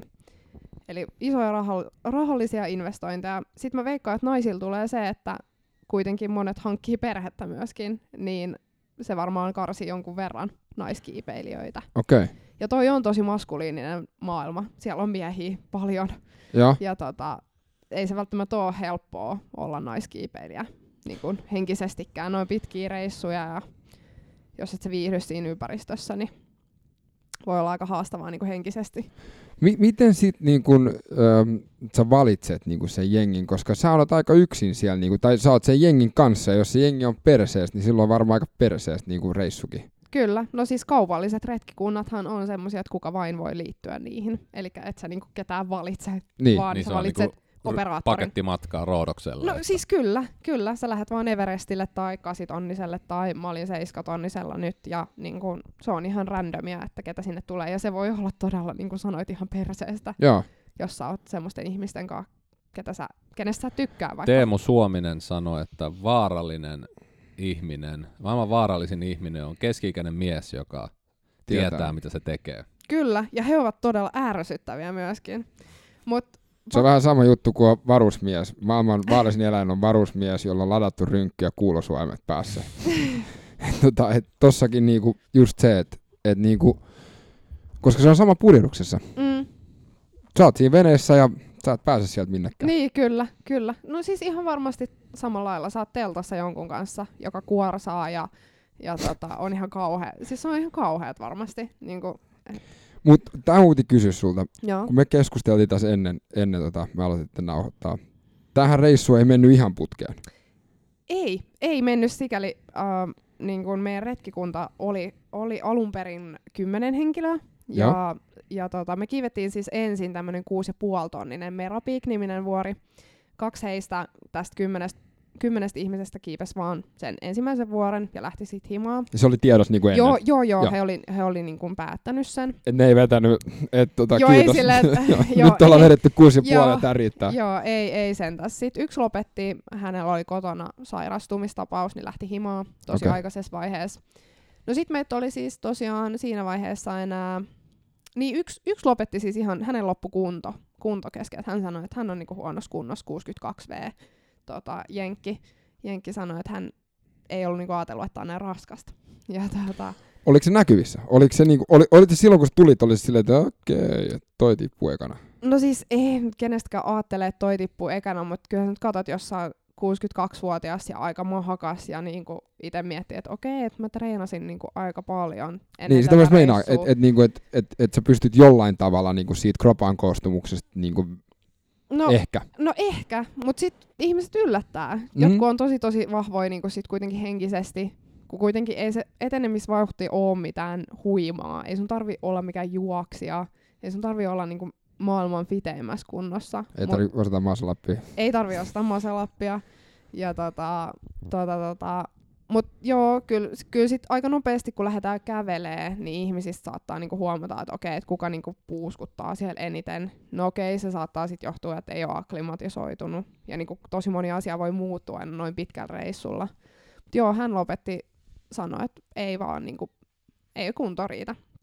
Ja tota, tota, tota, hän oli esimerkiksi 10 vuotta vanhat valjat, jotka ei mennyt enää päälle, kun hän oli lihonnut niin paljon, eikä ollut kokeillut himassa, että, himassa, että onko ne sopivat. Mutta eikö toikin ole sit järkipää tai niinku fiksu veto sen On, on, sijaan, on. että On, on, on, on. On. Siis sehän on niinku turvallisuuskysymys myös niinku kaikille muillekin, että se on ihan kiva, että joku lähtee sitten menee, että jos ei kunto riitä. Silloin on sitten käynyt niinku kaikilla muilla, että tietyt puvut ja varusteet on pienentynyt kaapissa. Niin, niin, Ne kyllä. on jotenkin kutistunut. Niin, siis se on uusi muoti on kummallista. niin, kyllä. Joo, sit meitä oli siis, no mitäs meitä jäi, kuusi jäljelle siinä. Ja tota, tota, tota, kaikki, kaikki loput pääsi sille ekalle huipulle Merapiikille. Ja tota, siitä me sitten jatkettiin Paruntsen perusleiriin. Kuinka monta, eh, sorry, teillä on, teitä on kuusi kiipeilijää, niin kuinka monta sherpaa ja kuinka monta niinku apuria teillä on sit niinku siinä messissä? Joo, eli meillä oli neljä, neljä serpaa sitten siinä vaiheessa. Ja sitten Jenkki, retkikunnan johtaja. Okei, okay. Ja sittenhän äh, niin kun perusleirissä on vielä kokit ja siellä on kantajia ja siis sitä posseahan on niin kuin yllättävän paljon. joo, Mitähän mä sanoisin, parikymmentä ihmistä niin kuin sen lisäksi. nimenomaan. Ja Et to- se on aikamoinen niinku kööri. on, on, on, on. Joo. Siis se on ihan, ihan kunnon kööri. Ja tota, tota, tota, perusleirissä sitten, öö, mä sain itse asiassa tosi pahan yskän sieltä ekalta huipulta. Mulla oli ollut kurkku kipeä ja sitten mä rupesin yskiä siellä. Ja se on tosi yleistä niin kuin Nepalissa ja ihan kaikkialla vuoristossa, että se kuiva ilma ja ollaan koko ajan ulkona, niin rupeaa yskittää. Ja mä Alkaako nenä vuotaa verta? Joko To, niin joo, tosi helposti alkaa. Joo. joo, joo, kyllä. Ja mä söin sitten siihen kovaa yskän antibioottikuuria ja, ja tota, yskän lääkettä ja panakodia ja ties mitä kaikkea, että se yskä loppuisi. No sit perusleirissä tota, me oltiin kuusi päivää, niin mulla alkoi yskä helpottaa, mutta kaikki muutkin yski. Ja tota, tota, tota, meitä oli tosiaan kuusi siinä vaiheessa jäljellä ja yksi esimerkiksi tämmöinen jenkki, 60 tota, ihan mega, mega kiipeilijä kiivennyt ties mitä kaikki kasitonnisia ja Seven Summitin ja todella todella kokenut, niin sanoi mulle, että Anni, että kannattaa sitten miettiä, että mitä ton yskän kanssa tekee, että ei kannata lähteä ylöspäin. Ja se vähän pelotteli mua sillä, sillä yskällä, mutta, mutta, mutta kaikki lähti sitten ykkösleiriin perusleiristä, eli lähdettiin kiipeämään kohti huippua ja, ja tota, kaikki pääsi ykkösleiriin, kaikilla oli kaikki hyvin, ja sitten seuraavan päivän kiivettiin kakkosleiri, joka oli 6.4. Ja, ja tota, sitten rupesi tuulemaan. Ja tota, Pikkasen. pikkasen, joo, 100 kilsaa tunnissa, joka on myrskytuuli täällä Suomessa, joku 30 metriä sekunnissa. Ja tota, semmoinen tuulihan tarkoittaa noissa olosuhteissa, että ei liikuta yhtään mihinkään. Ja tota, sitten me jäätiin telttaan, siis odottamaan sääikkunaa. Ja sitten ensimmäisen yön jälkeen, kun se teltta siinä tota, heiluu koko yön ja sä mietit teltassa yöllä, että okei, että liikkuukohan tämä teltta, vaikka täällä on kaksi ihmistä sisällä ja, ja tota, mitä, mitenköhän ihmiselle käy, kun se menee tuosta teltasta ulos, että lähteeköhän se lentoon. Joo. Niin ekan yön jälkeen sitten kaksi, kaksi tästä retkikunnasta kääntyi alaspäin. Ja tota, sitten... Eli ne alkoi siinä tuulessa kiipeä alaspäin. Joo, joo, lähti. Että okay. sekin on vaarallista, mutta on se niinku turvallisempaa tietenkin kuin ylöspäin meneminen. Niin he lähti. Sähän on aikamoinen purja, kun sulla on kaikki nuo untuvakamat päällä. Kyllä, kyllä. Se on kyllä aika erikoista. Et siis se tuuli on semmoista, mä muistan silloin kun me kiivettiin ykkösleiristä kakkosleiriin, niin, niin kuin, et joutui olemaan niin semmoisessa pienessä kyyryssä siellä seinällä, että et ei lähde niin kuin lentoon. Et se ihan oikeasti niin kuin ottaa kyllä kiinni. Mitkä on pakkaslukemat silloin?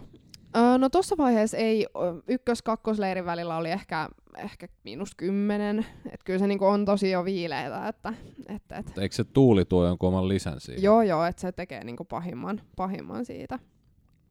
Ja tota, niin tosiaan ekan yön jälkeen kaksi kääntyi sitten alaspäin päin sieltä leiristä, ei jaksanut odottaa. Me saatiin siinä vaiheessa niinku sääennustetta, että okei, että tarkoittaa, että neljä yötä pitäisi olla siellä leirissä ja sitten rupeaa aukeaa sääikkuna.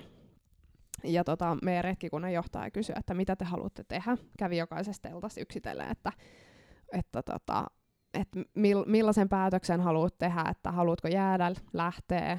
Ja meillä on tämmöinen aikataulu. Tiedettiin, että meidän pitää olla 14.11. kotilennolla Katmandusta Suomeen ja meillä on tämän verran matkaa vielä sitten leiristä alaspäin, niin kuin perusleiristä sitten sinne Katmanduuhun. Ja tota, mä sanoin siinä vaiheessa heti, että mä aion odottaa. Että mä odotan niin pitkään. Että mä oon tullut kiipeämään tänne ton Paruntsen. Ja mä aion odottaa täällä niin pitkään, kun se sääikkuna aukeaa. Mä lähden himaan ilman sitä huippua. Eli se tuli heti se päätös. Joo, joo, siis mä tiesin heti. Mä olin jo sen päättänyt niin kuin kotona, että mä aion kyllä tehdä kaikkeni, että mä pääsen. Ja tota, tota, tota, siinä vaiheessa mulla ei enää ollut sitä yskää niin pahasti, eli mulla oli ihan hyvä olo. Ja sä luotit siihen niin kuin jengiin. Niin, tai mä oikeastaan luotin niinku itteeni, että kyllä mä niinku pääsen. Täs, Okei. Jos mä pysyn tässä kunnossa, niin mä tiedän, että mä pystyn kiipeä. Joo, joo. Ja tota, tota, tota, öö, sitten siitä retkikunnasta tosiaan kaksi päätti silloin heti, että okei, että he haluaa niinku alas. Ja he lähti sitten saman tien alas ja sitten me jäätiin odottelemaan, eli istumaan tellassa. Ja sitten me istuttiin tosiaan se vielä kolme päivää lisää sen jälkeen. Oliko hyvä seuraa siinä teltassa? Oli itse asiassa, mulla on, oli todella, todella kova onni, koska siis mulla on suomalainen kiipeilykaveri täältä mukana. Okei. Tota, kutsun häntä Matkamikoksi, niin hän oli, hän oli mukana. Matkamikosta tuli telttamikko.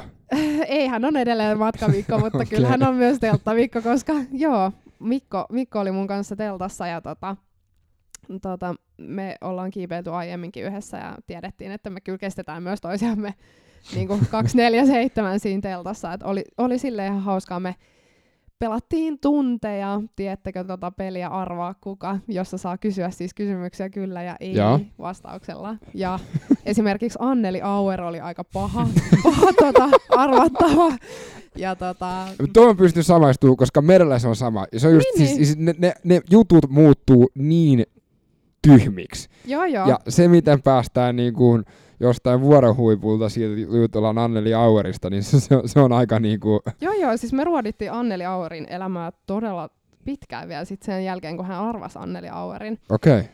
Ja, tota, ja sitten noissa korkeuksissahan siis teltassa käydään pissalla pulloon, eli sieltä ei sit poistuta sieltä teltasta Just. muuta kuin, äh, niin kuin isommille hädille.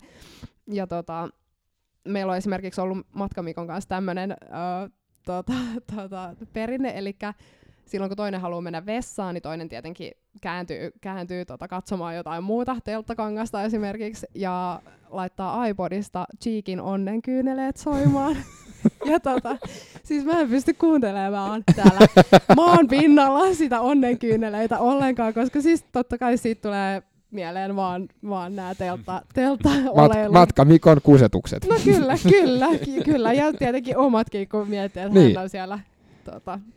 Mut joo, siis tämmöistä hommaa siellä sit, niinku, tota, Mutta mut siinä hengaillaan koko ajan niin kuin untavavaatteet päällä. öö, no päivällä kun paistaa aurinko, niin alkaa, siis telttahan on tosi lämmin, eli Okei. siis siellä pystyy olemaan ilman takkia Okei. ja, ja tota, ilman paksuimpia vaatteita. Mutta heti kun, sit, kun aurinko laskee, niin siis telttahan jäätyy, se on siis pakkasta on varmaan 15 astetta ainakin. Elikkä- Millä te saitte tietoa näistä? Onko te radiot, GPS, kännykät? Öö, joo, eli säätiedotus tuli tämmöisellä kepsi, kepsikännykällä ja sitten satelliittipuhelimella. Mutta puhelimessa ei ollut verkkoa.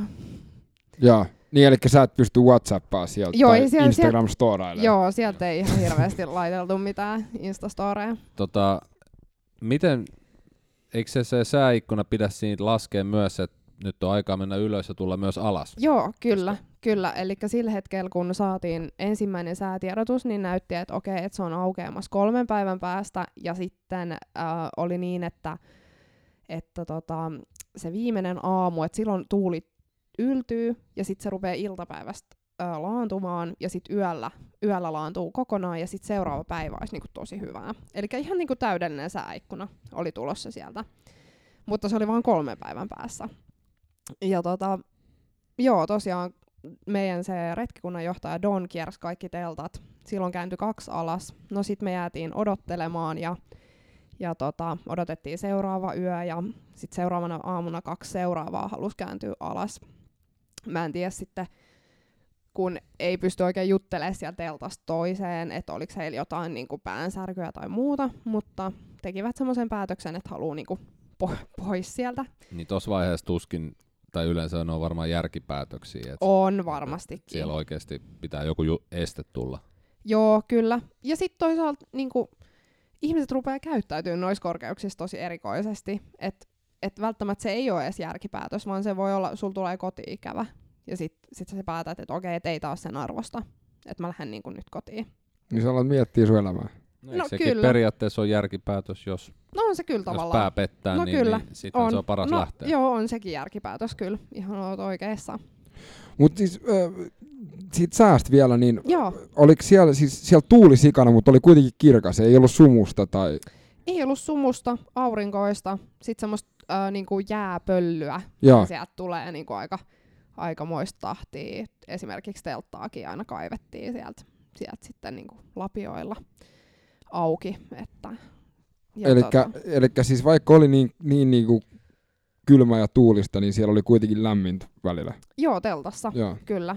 Ulkona ei ollut lämmin. Mä kävin aina joka päivä tunnin ulkoilemassa Joo, siinä tuulessa sen takia, että se, se itse asiassa teki henkisesti tosi hyvää, että pääsi niinku käpöttelemään siihen ihan telttojen viereen. Kävi vaan, kävelin ympyrää siinä ja otin pari valokuvaa ja menin sitten takaisin aina telttaan. Ja tota, mut joo, päivällä pystyi olemaan ulkona, mutta siis se tuuli oli sitten niinku yöllä tosi kovaa ja semmoista, että niinku teltta vaan heiluu koko yön ja semmoista läpätystä kuuluu niinku nukuuko korvatulpilla? Joo, mä nukuin ja mulla on silleen ö, onnellinen tila, että mulla on tosi hyvät unenlahjat. Mä nukuin kuitenkin jotain kahdeksaa, yhdeksää tuntia siellä 6,4 kilsas, mikä on tosi tavatonta. Ja esimerkiksi just matkamikko niin sanoi mulle joka aamu, että mä en ole nukkunut yhtään. Että se valvoi käytännössä kolme yötä. Kolme yötä tai neljä yötä itse asiassa, mitkä me oltiin siinä. Ja tota, tosiaan kahden yön jälkeen sieltä oli siis kajonnut jo meidän kuuden hengen retkikunnasta neljä alas. Eli jäljellä oli minä, mun kiipeilykaveri Matkamikko Suomesta ja meidän retkikunnan johtaja Don sekä Serpat. Ja Serpat Okei. oli ihan ihmeessä, että on eka kerta kymmenen vuoteen, kun he on jumissa siellä leirissä. He ei ole ikinä ollut näin montaa yötä siellä. Ai jaa. Joo, että toi oli ihan tavaton tilanne sen tota, tuulen kannalta. No sitten me saatiin viime, koko ajan tietenkin niitä sääennusteita. Ja se sääennuste piti ihan prikulleen minuutilleen tota, paikkaansa. Eli viimeinen aamu siellä leirissä, niin tuuli alkoi ty- ö, yltymään siis. Ja se oli jotenkin niinku lohdutonta, kun sä oot jo venannut siellä kolme päivää ja sitten neljäs päivä on alkamassa ja sä vaan kuuntelet, että ei hitto, että tää, niinku vaan, tää on vaan kovempi koko ajan. Mutta iltapäivällä se rupesi tyyntymään sitten ja sitten tuli ihan hiljasta, mikä oli ihan outoa. Että enää ei tuulu ja Nukahtiiko matkamikko silloin? tota, ei se tainnut nukahtaa silloinkaan. Te ette yötä vasten lähtenyt ylöspäin, että Sitten me lähdettiin yötä vasten. Sitten me oltiin niinku päätetty, että okei, että okei, se on niinku meidän se yksi, sitten on niinku meidän yritys ja me yritetään silloin huipulle ja jos me ei silloin onnistuta, niin sitten meidän on niinku pakko lähteä alas. ja paljon siitä oli niinku korkeutta kilsa vai siitä oli, ootas nyt 700 metriä, vähän, Okei. vähän reilu. 700 metriä.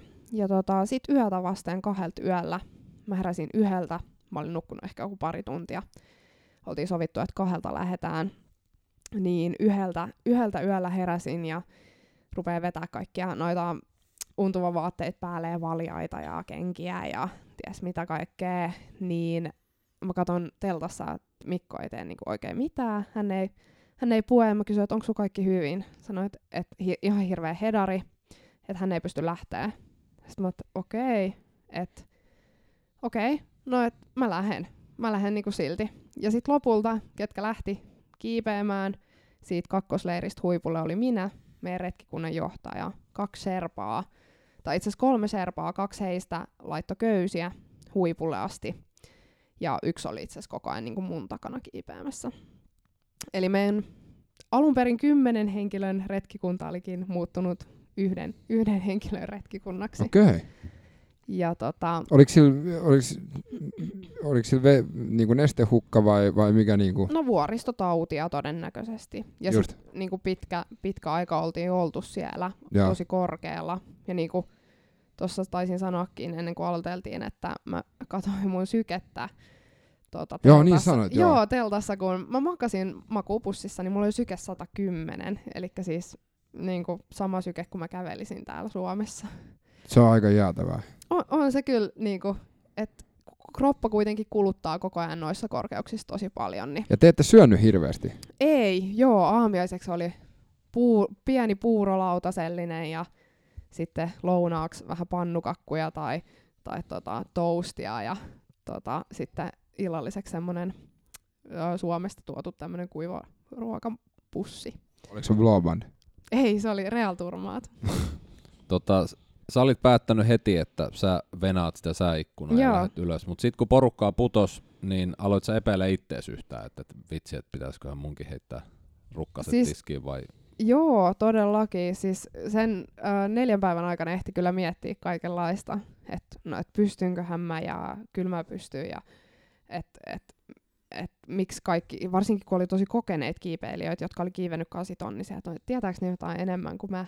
Ja, Niin aivan, että siinä oli semmoinen että hetkinen, että mitä joo, mä en joo, niinku... joo, joo, että et, niinku, et mik, miksi, tietääkö ne jotain enemmän kuin itse ja, ja että miksiköhän ne kääntyy. Ja sit, siinä on kuitenkin sille vähän epätiedottomassa tilassa, koska sä et kuule sinne muihin telttoihin siinä tuulessa. Sä et yhtään tiedä, mitä niissä muissa teltoissa tapahtuu. Eli tyyli, jos joku laattaa siellä tai on tai aivoidäämän oireita, niin e, siitä ei oikein ole mitään hajua, ellei joku kerro siitä Aivan.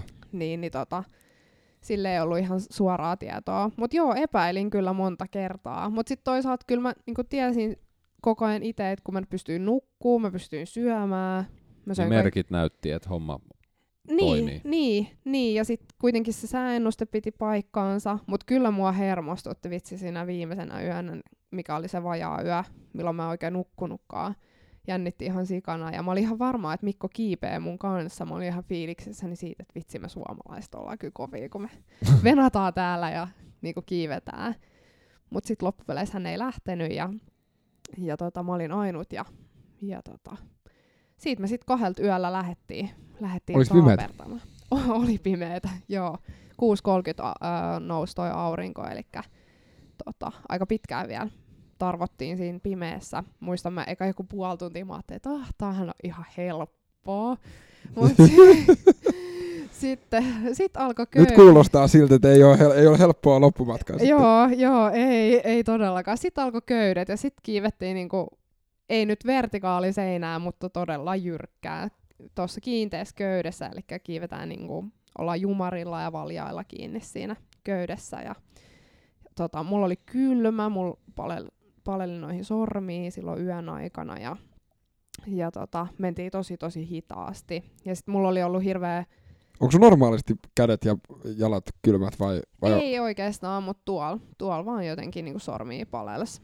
palels. Mulla oli kengissä semmoset, tai noissa ylävuoristokengissä semmoset akkulämmitteiset pohjalliset, jotka pelasti mun varpaat kyllä palelulta. Ja, ja tota, siitä pikkuhiljaa lähdettiin etenemään todella, to- todella, todella hiljaa. Ja, tota, mä jouduin vähän niinku lepäämään jokaisen köyden välillä, aina kun vaihdettiin ankkurilla toisesta köys- köydestä toiseen.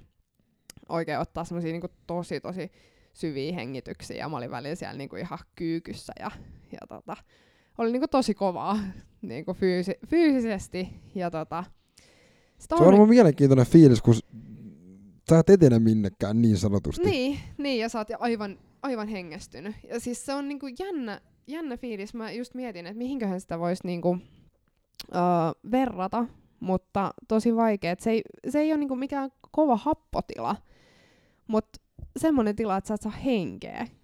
Joo, Et mit, mit, vaikka sä yrität mitenkin haukkoa Niin. sitä henkeä, niin se ei vaan tuu. mit, se ei vaan tuu, vitsi. No mulla on välillä sellaisia unia, että mä yritän juosta, mutta juoksu on tahmeeta ja henki ei kulje. Niin, Niin ehkä. Ehkä jotain semmoista, mutta se ei, ole niinku, et, et, ei hapota, mihinkään ei hapota, mutta, mutta ei vaan niinku saa henkeä. Ei vaan jaksa. Niin. Ja tota, sitten siinä me kiivettiin monta tuntia ja se oli ihana hetki, kun aurinko rupeaa nousemaan, koska aurinkohan tarkoittaa myös lämpöä. Aivan.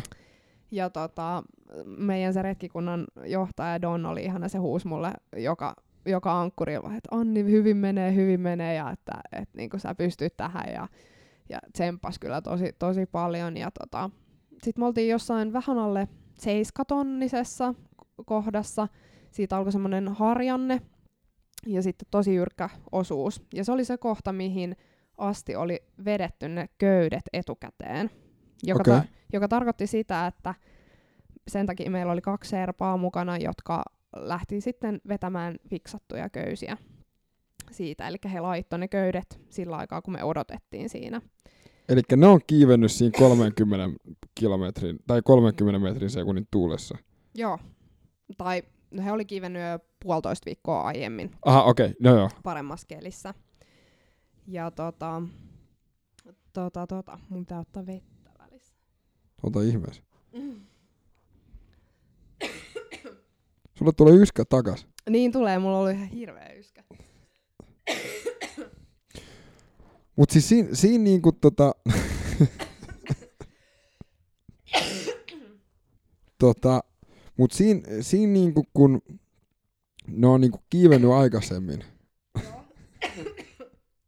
Onks teillä kurkkupastillia?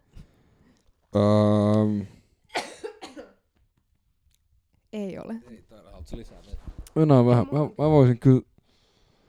Öö, onko sul? No, nyt musta tuntuu. Joo, tää, tää on ö, tyyp, tyypillinen kumpuyskän oire, eli rupeaa kutittamaan kurkkuun ja yskittämään. Okei. Okay. Kutsutaan Nepalista tuotavaa kumpuyyskäksi. Noni. No, joo. mä voisin käydä chiikaa, jos mulla on. Mut joo, öö, niin he oli siis vetänyt kuusi viik- äh, puolitoista viikkoa aiemmin ne köydet sinne aika korkealle jo. Eli nehän tekee niinku sitä huiputustyökseen. Kyllä, si- meillä oli esimerkiksi Serpa, joka oli kiivennyt Everestille 18 kertaa ja, ja tota, kesällä ollut muun muassa... 18 kertaa. 18 kertaa, kyllä. Ja tota, kesällä kiivennyt K2 ja siis he on ammattikiipeilijöitä ja todella, todella kyllä taitavia. Ja tota, he rupes fiksaa niitä köysiä.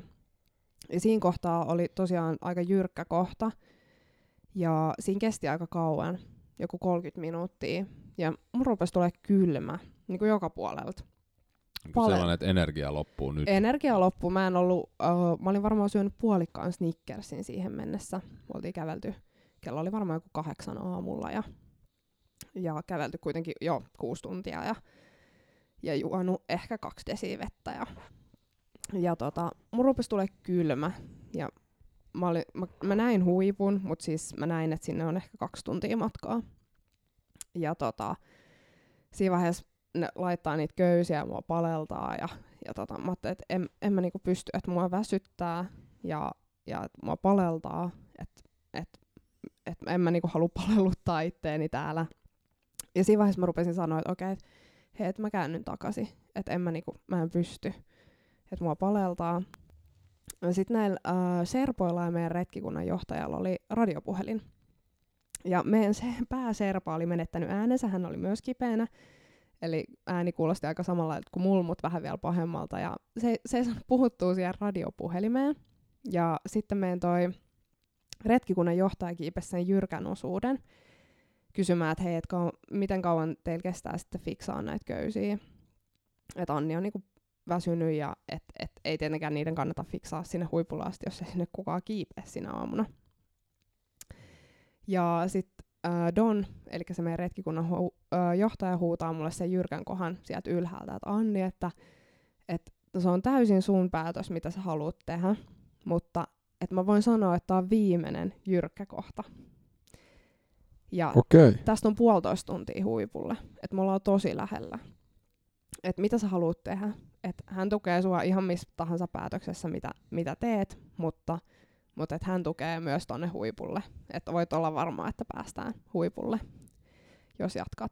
Ja sitten mun takana oli yksi serpa. Se oli silleen, että slowly, slowly, slowly, slowly. koko, ajan- koko ajan siinä. Ja sitten mä olin silleen, että okei, no mennään sitten. Ja nyt kun pääsee niinku liikkumaan, niin sehän helpottaa se kylmyys. Oliko semmoinen fuck it, let's do it? Joo, joo. Ja tota, no sit me päästiin jatkamaan ja se ei ollut viimeinen jyrkkä kohta. mutta tota, Eli se kusetti. se kusetti mua siinä vaiheessa, mutta ihan ymmärrettävistä syistä. Joo. No siitä meni varmaan pari tuntia sit kuitenkin huipulle vielä. Ja ne fiksas kyllä ihan käsittämättömän nopeasti ne köydet siitä eteenpäin. Et se oli vaan tosi jyrkkä kohta ja, ja niinku vaarallinen kohta kiivetä myös Serpalle, joka on ammattikiipeilijä, mutta, mutta, mutta tota, joo, ne sai fiksattua sit tosi nopsaa huipulle köydet. Ja 11.20 7.11. niin seisottiin Varuntsen huipulla sitten. Soitin itkien kotiin, että mä seison täällä Varuntsen huipulla satelliittipuhelimella. Mi- mi- mi- mikä aika oli Suomessa silloin? Uh, mitäs se on? Se on kolme tuntia vähemmän, eli... Ai se on vaan kolmen tunnin niin? Joo. Okay. Joo, ei se ole kauheasti vähemmän. joo joo. Joo, yritin soittaa äitille. Äiti sanoi jälkeenpäin, että se oli koirien kanssa ulkona leikillä, että mä menetin mun tärkeimmän puhelun elämässäni. Mä ajattelin, eiköhän tää nyt ollut kuitenkaan ihan se tärkein. Tää on vasta lämmittely. Joo, et ei tää nyt ollut tärkein, että ihan huoli pois. Mut joo, Eikö yksi sä, oot, eikö sä kysynyt, että sä oot ottanut kännykkää niinku messiin? Niin miten sä et ottanut, mistä tajunnut ottaa, joo. En. Kauas siellä huipulla siitä oltiin. No me oltiin ehkä joku parikymmentä minuuttia, oli tosi hyvä sää, ei, ei tosiaan tuulu enää siinä kohtaa yhtään. Ihan huikeat näkymät kaikille kasitonnisille, muun muassa Everestille ja istuttiin siellä ja Söittekö te? ei syöty siinä vaiheessa mitään. Okei. Okay. eikä juotu, mutta, mutta tota, otettiin kuvat ja yhteiskuvat ja yksilökuvat ja sitten meillä oli käynyt silleen, että se meidän ekan vuoren, eli sen merapiikin jälkeen meitä rupesi seuraa semmoinen koira. Tuli vastaan siellä semmoinen tosi kaunis musta, musta koira ja seurasi meitä ihan siis sinne Camp 2 asti ja sitten siinä aamulla Don huusi mulle, että Anni se koira seuraa meitä. Ja se koira kiipesi sinne huipulle. Mitä helvettiä? Kyllä, kyllä. Mutta s- mut eikö siellä ollut jotain jyrkkiä kohtia, Oli, mistä oli. köysiä ja kyllä, muita? kyllä. Siis käytännössä koko matka sieltä Camp 2 huipulle oli köysiä. Ja me, me ollaan ihmetelty, että miten se on mahdollista, että se koira kiipesi sinne. Eikä silloin ole kylmä. En minä tiedä. Tuliko siinä vähän sellainen fiilis, että, että hitto me ihmiset ollaan. Tyhmiä. niin. Et kun toi tuli tuossa vähän sillä Niin. niin. Fuck. varmaan neljäs kerta sillä viikolla. niin, no siis kyllä. Se, eikö oikeasti? joo, joo.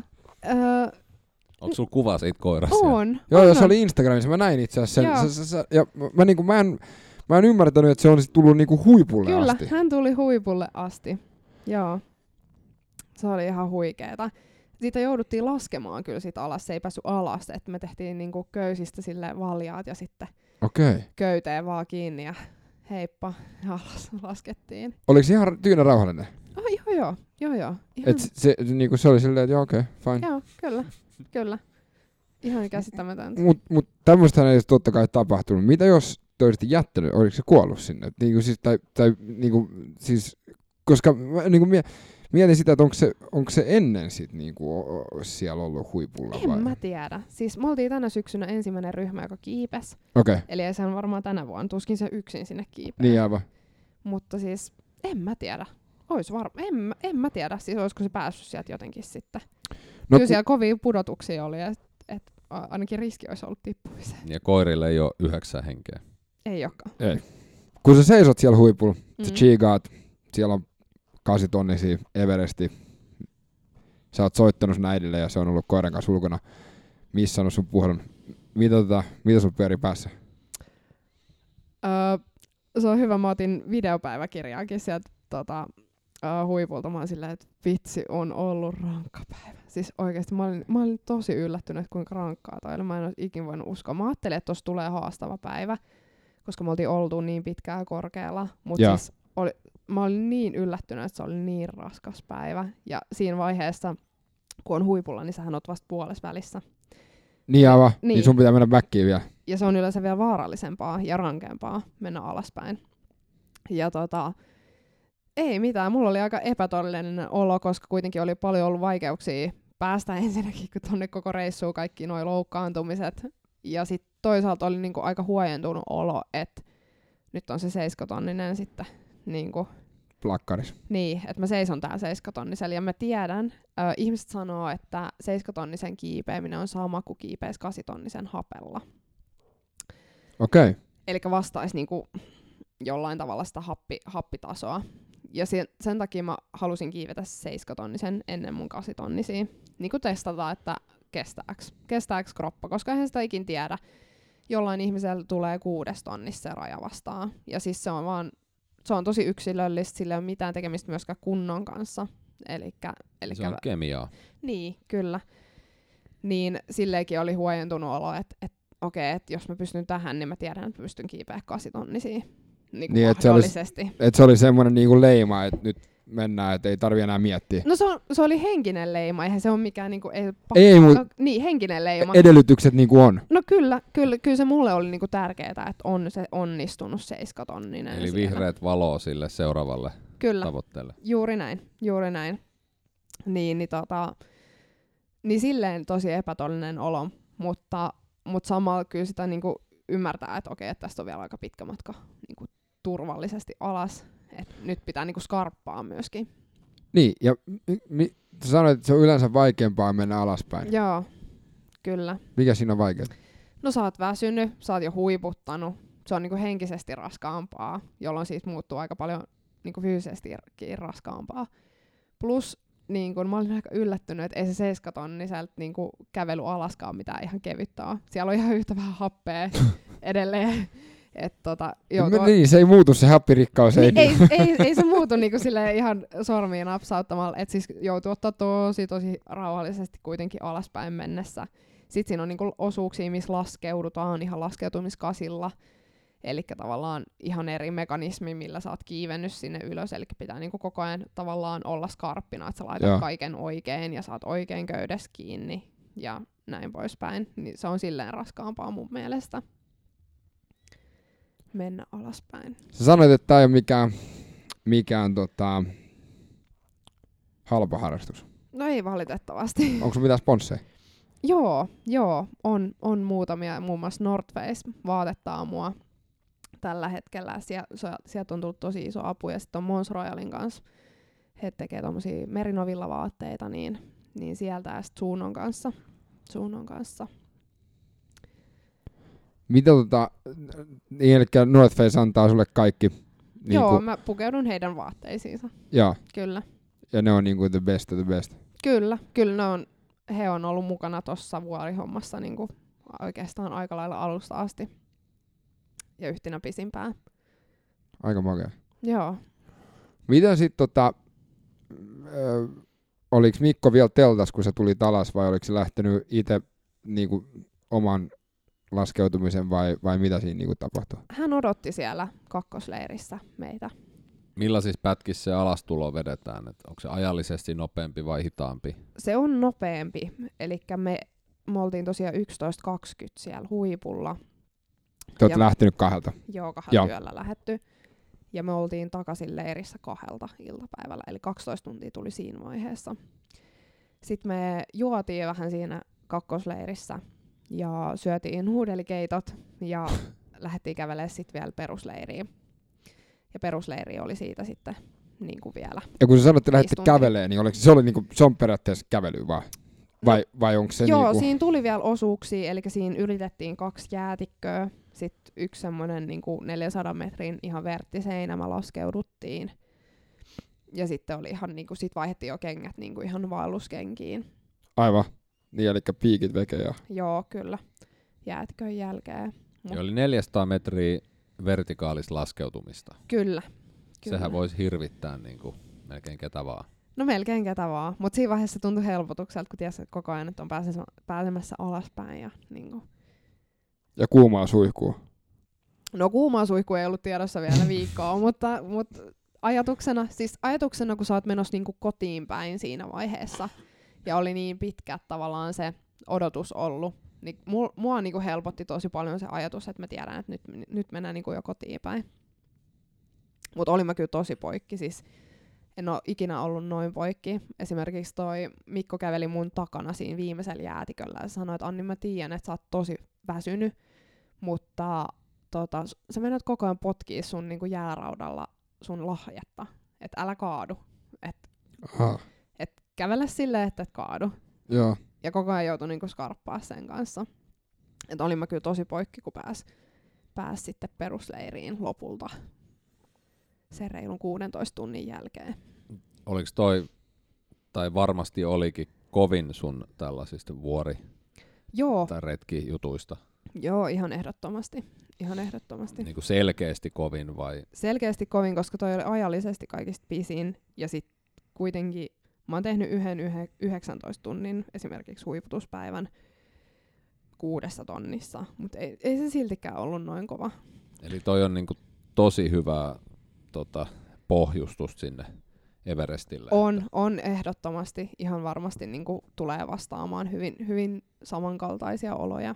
niin, että vaikka siellä tulee yhtä raskasta ja raskaampaa, niin sä tiedät, että Niin mä tiedän, että mitä on odottaa ja niinku, et, et, mä myös tiedän sen, just jengi on kysynyt, että no mikä, mikä niinku yllätti. Mä oon aina ajatellut, että mä en ole yhtään kärsivällinen tyyppi. Ja mä olin tosi yllättynyt, että mä jaksoin niin hyvin odottaa siellä Joo. niinku leirissä kärsivällisesti. Et ei, ei, mulla oli niinku koko ajan tosi selvää, että ihan, ihan selvää, että kyllä mä niinku venaan täällä sitä huiputusta. Että mä niinku halusin sitä niin paljon. Niin mä tiedän, nyt mä tiedän, että okei, että kyllä sitä kärsivällisyyttäkin löytyy, kun niinku sitä vaaditaan. Mut äh, sä sanoit, että sä pidät videopäiväkirjaa. Joo, kyllä. Niin millä sä pidät videopäiväkirjaa? Siis olihan mulla tietenkin puhelin mukana. Joo. Ihan, ihan iPhoneilla. Ja? Ja O- pistoke... eikö iPhone jäädy siellä ylhäällä? kun Niin mä se ajattelin sanoa, että se pistoke siellä vuoren seinässä ei varmaan löydy. että Teillä on jotain varavirtalähteitä. Ja... Joo, mulla oli varavirtalähteitä, ihan siis aurinkokennolaturi sitten, millä mä latasin. Latasin tota. Ja sitten mä olin kantanut kuitenkin ykkösleiristä vielä kakkosleiriin viimeisen varavirtalähteen mukaan, että mä sain ladattua mun puhelimen ennen sitä huiputusta. Mutta se on kaikki kuvattu puhelimella. Niin kuin ne videot ja Joo, kyllä, kyllä. aika makea.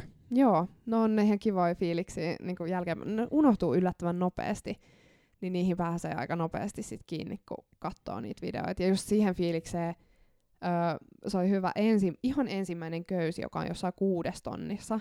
Mä kuvaan Joo. videoa siitä, kun mä oon siinä köydessäkin, mä oon silleen, että se kuka sanoo, että kuudes tonnissa kiipeily on helppoa, niin saa tulla kokeilemaan. ja sitten mä en edes niinku tien, edes siinä vai, nyt, nyt se tuntuu, että no okei, kuudes tonnissa oli aika helppoa kuitenkin. et, et, mut siinä vaiheessa mä olin ihan rikki siitä, että tää on ihan hi- niinku tosi raskasta, tää on ihan hirveän raskasta, että tulkaa vaan yrittämään tänne. Onko nämä julkisesti jossain sun blogissa tai onko nämä vain sua varten? Ei ole vielä julkisesti, niistä on ehkä tulossa joku kiva, kiva koonti, koska siinä on, Joo, myös, ehdottomasti. siinä on myös paljon sellaista hö- hölönpölö, löpö, löpö juttua. mi- Anneli Aurinen elämää kertaa Mikko, matka Mikon kanssa. Ja vähän cheeky on ne kyyneleitä välissä. Joo. Mut, to, toinen kysymys, mitä mulla oli, Joo, viides miljoonas kysymys. Joo. mitä sä pakkaat mukaan? Kun sä lähdet täältä niin kuin menee, niin mitä sä pakkaat niin kuin messiin? No siis äh, tosi paljon kaikkea. Se on ihan hirveä lista, mikä lähtee täältä kuitenkin. Koska perusleiriin astihan sulla on niinku kaikki tavarat, mitä sä otat täältä mukaan. Joo. No mulla oli muun muassa nyt neljä kiloa karkkia mukana. Sitten mulla oli, Nice. Neljä kiloa. niin, ja siis kaikki meni, ja olisi voinut olla enemmänkin. Ja sit Onko mulla Haribon sponssi tai Fatserin Ei oo, sponssi? pitäisi varmaan hankkia semmonen, se olisi hyvä, ehdottomasti. Fatserin tota, Mä olin tosi pettynyt, mä yritin etsiä merkkareita. Niitä mulla on ollut aina reissuissa mukana, mutta ne on ilmeisesti lopetettu nyt ja nyt ei löytynyt. Siis venä vähän. Oikeesti. Niin, kyllä. Joo, Mä- ne tuli Ei- takas siinä 2011 tai 2012. Joo, Joo. Nyt ne on kai hävinnyt taas. kyllä, kyllä. Okei, okay, tää podcasti loppuu tähän. Mun pitää mennä sulattelemaan tätä infoa. Uh, anyway, joo, to, Joo. joo okei. Okay. No sitten on tietenkin niinku ki- kaikki kiipeilytavarat, eli kypärä, hakku, valjaat, nousukahva, sulkurenkaita, kaikki, kaikkea semmoista sälää. Oliko sulla Prusik-naru?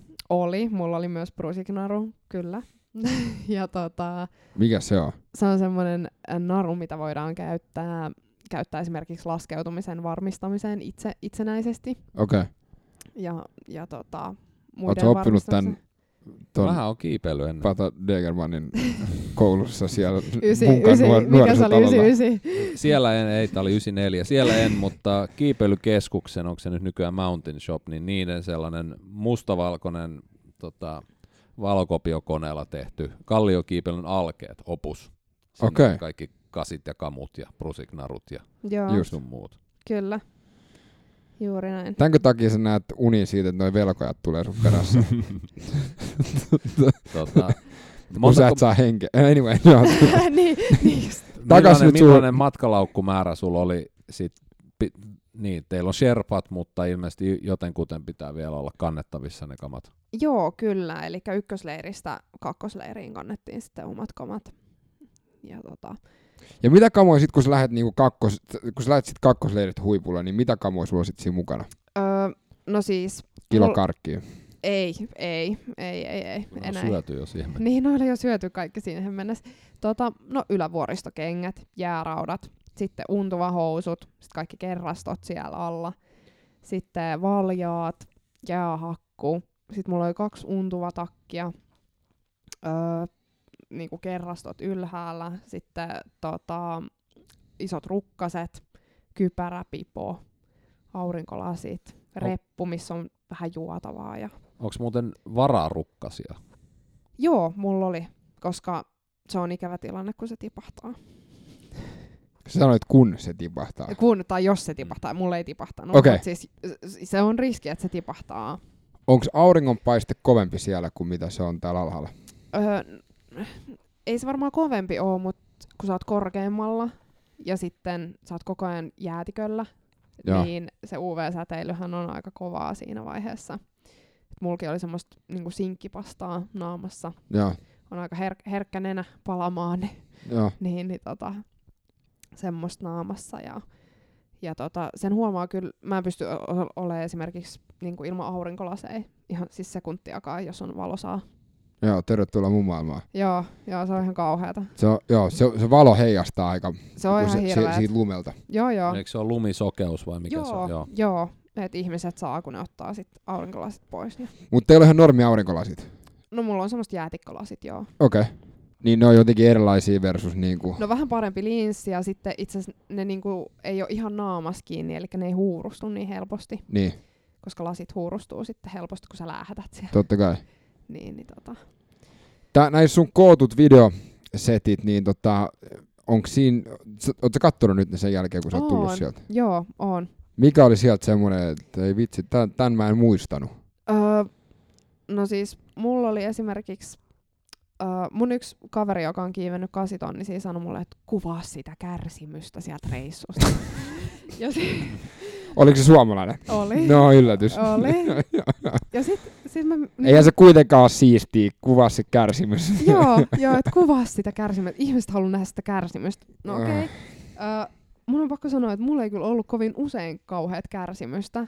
Kuitenkin mä olin niinku pääosin tosi fiiliksissäni, mitä siellä on ja mitä, mitä mä oon tekemässä. Mutta mulla oli tosi vaikea päivä sen Merapiikin huiputuksen jälkeinen päivä, jolloin me käveltiin sit lähemmäs jo perusleiriin. Ei vielä perusleiriin, mutta mulla oli tosi kova yskä silloin.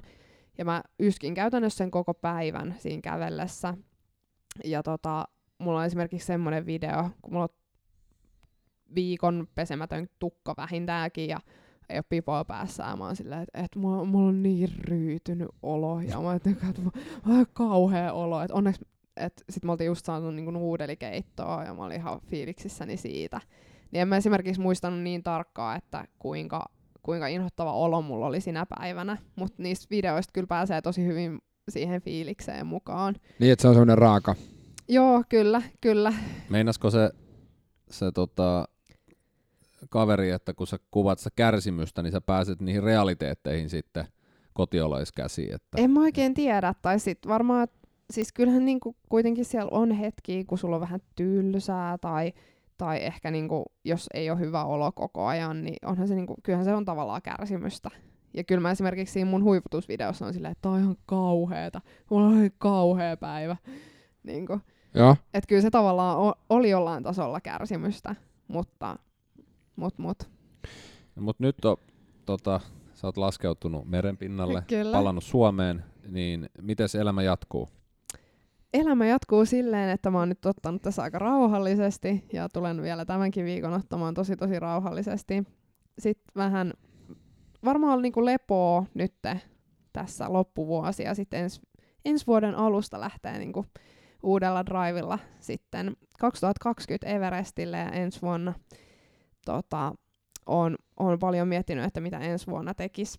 Ja tota, mä olin eka ajatellut, että mä kiipesin ekan kasitonnisen jo ensi vuonna, mutta, mutta se on aikataulullisesti tosi haastavaa, ja sitten kuitenkin mä haluan lähteä freesinä sinne Everestille, jotta se onnistuisi. Mikä se on se, jos se ei ole Everest, niin mi- mikä, mikä se on, mikä on 8 tonninen, mikä pystyt niinku... Siis onhan kasitonnisia vaikka kuin paljon on semmoinen kuin Joe Oyo, Manaslu, esimerkiksi on niinku järkeviä vaihtoehtoja ensimmäiseksi kasitonniseksi. Okei. Okay. Niin ne on yksi ollut vaihtoehtoja, mutta sitten Nepalissa myös. Joo, ne on myös molemmat Nepalissa. Ja tota, tota, tota, Onko ne, Nepalin ulkopuolella jotain 8 tonnisia? on esimerkiksi Pakistanissahan on vaikka Broad Peak ja K2. Ja Niin mä olin just kysymässä, että eikö K2? Joo. Joo, joo että Pakistanis, Pakistania on miettinyt tosi paljon, koska siellä on tosi hyvä aikaa kiipeilykausi, kun se on kev- kesällä.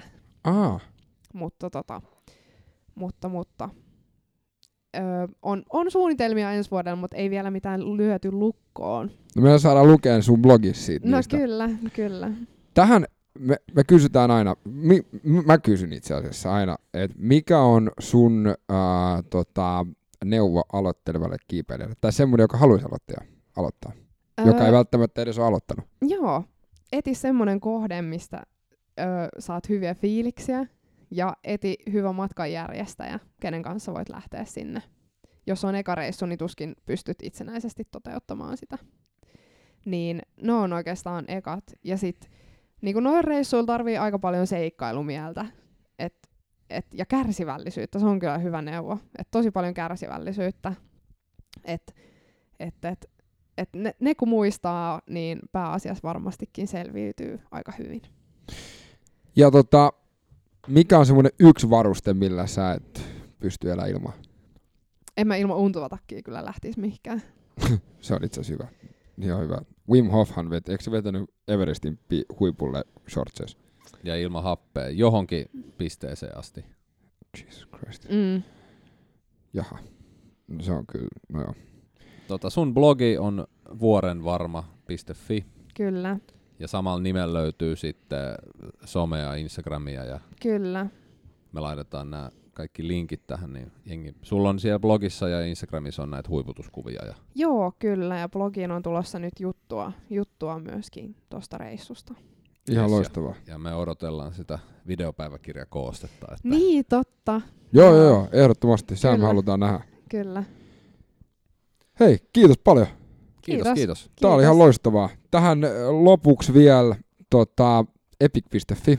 Käsin tehtyä ruokaa puhtaista raaka-aineista kuljetettuna hymyyn kerran ilman toimitusmaksuja.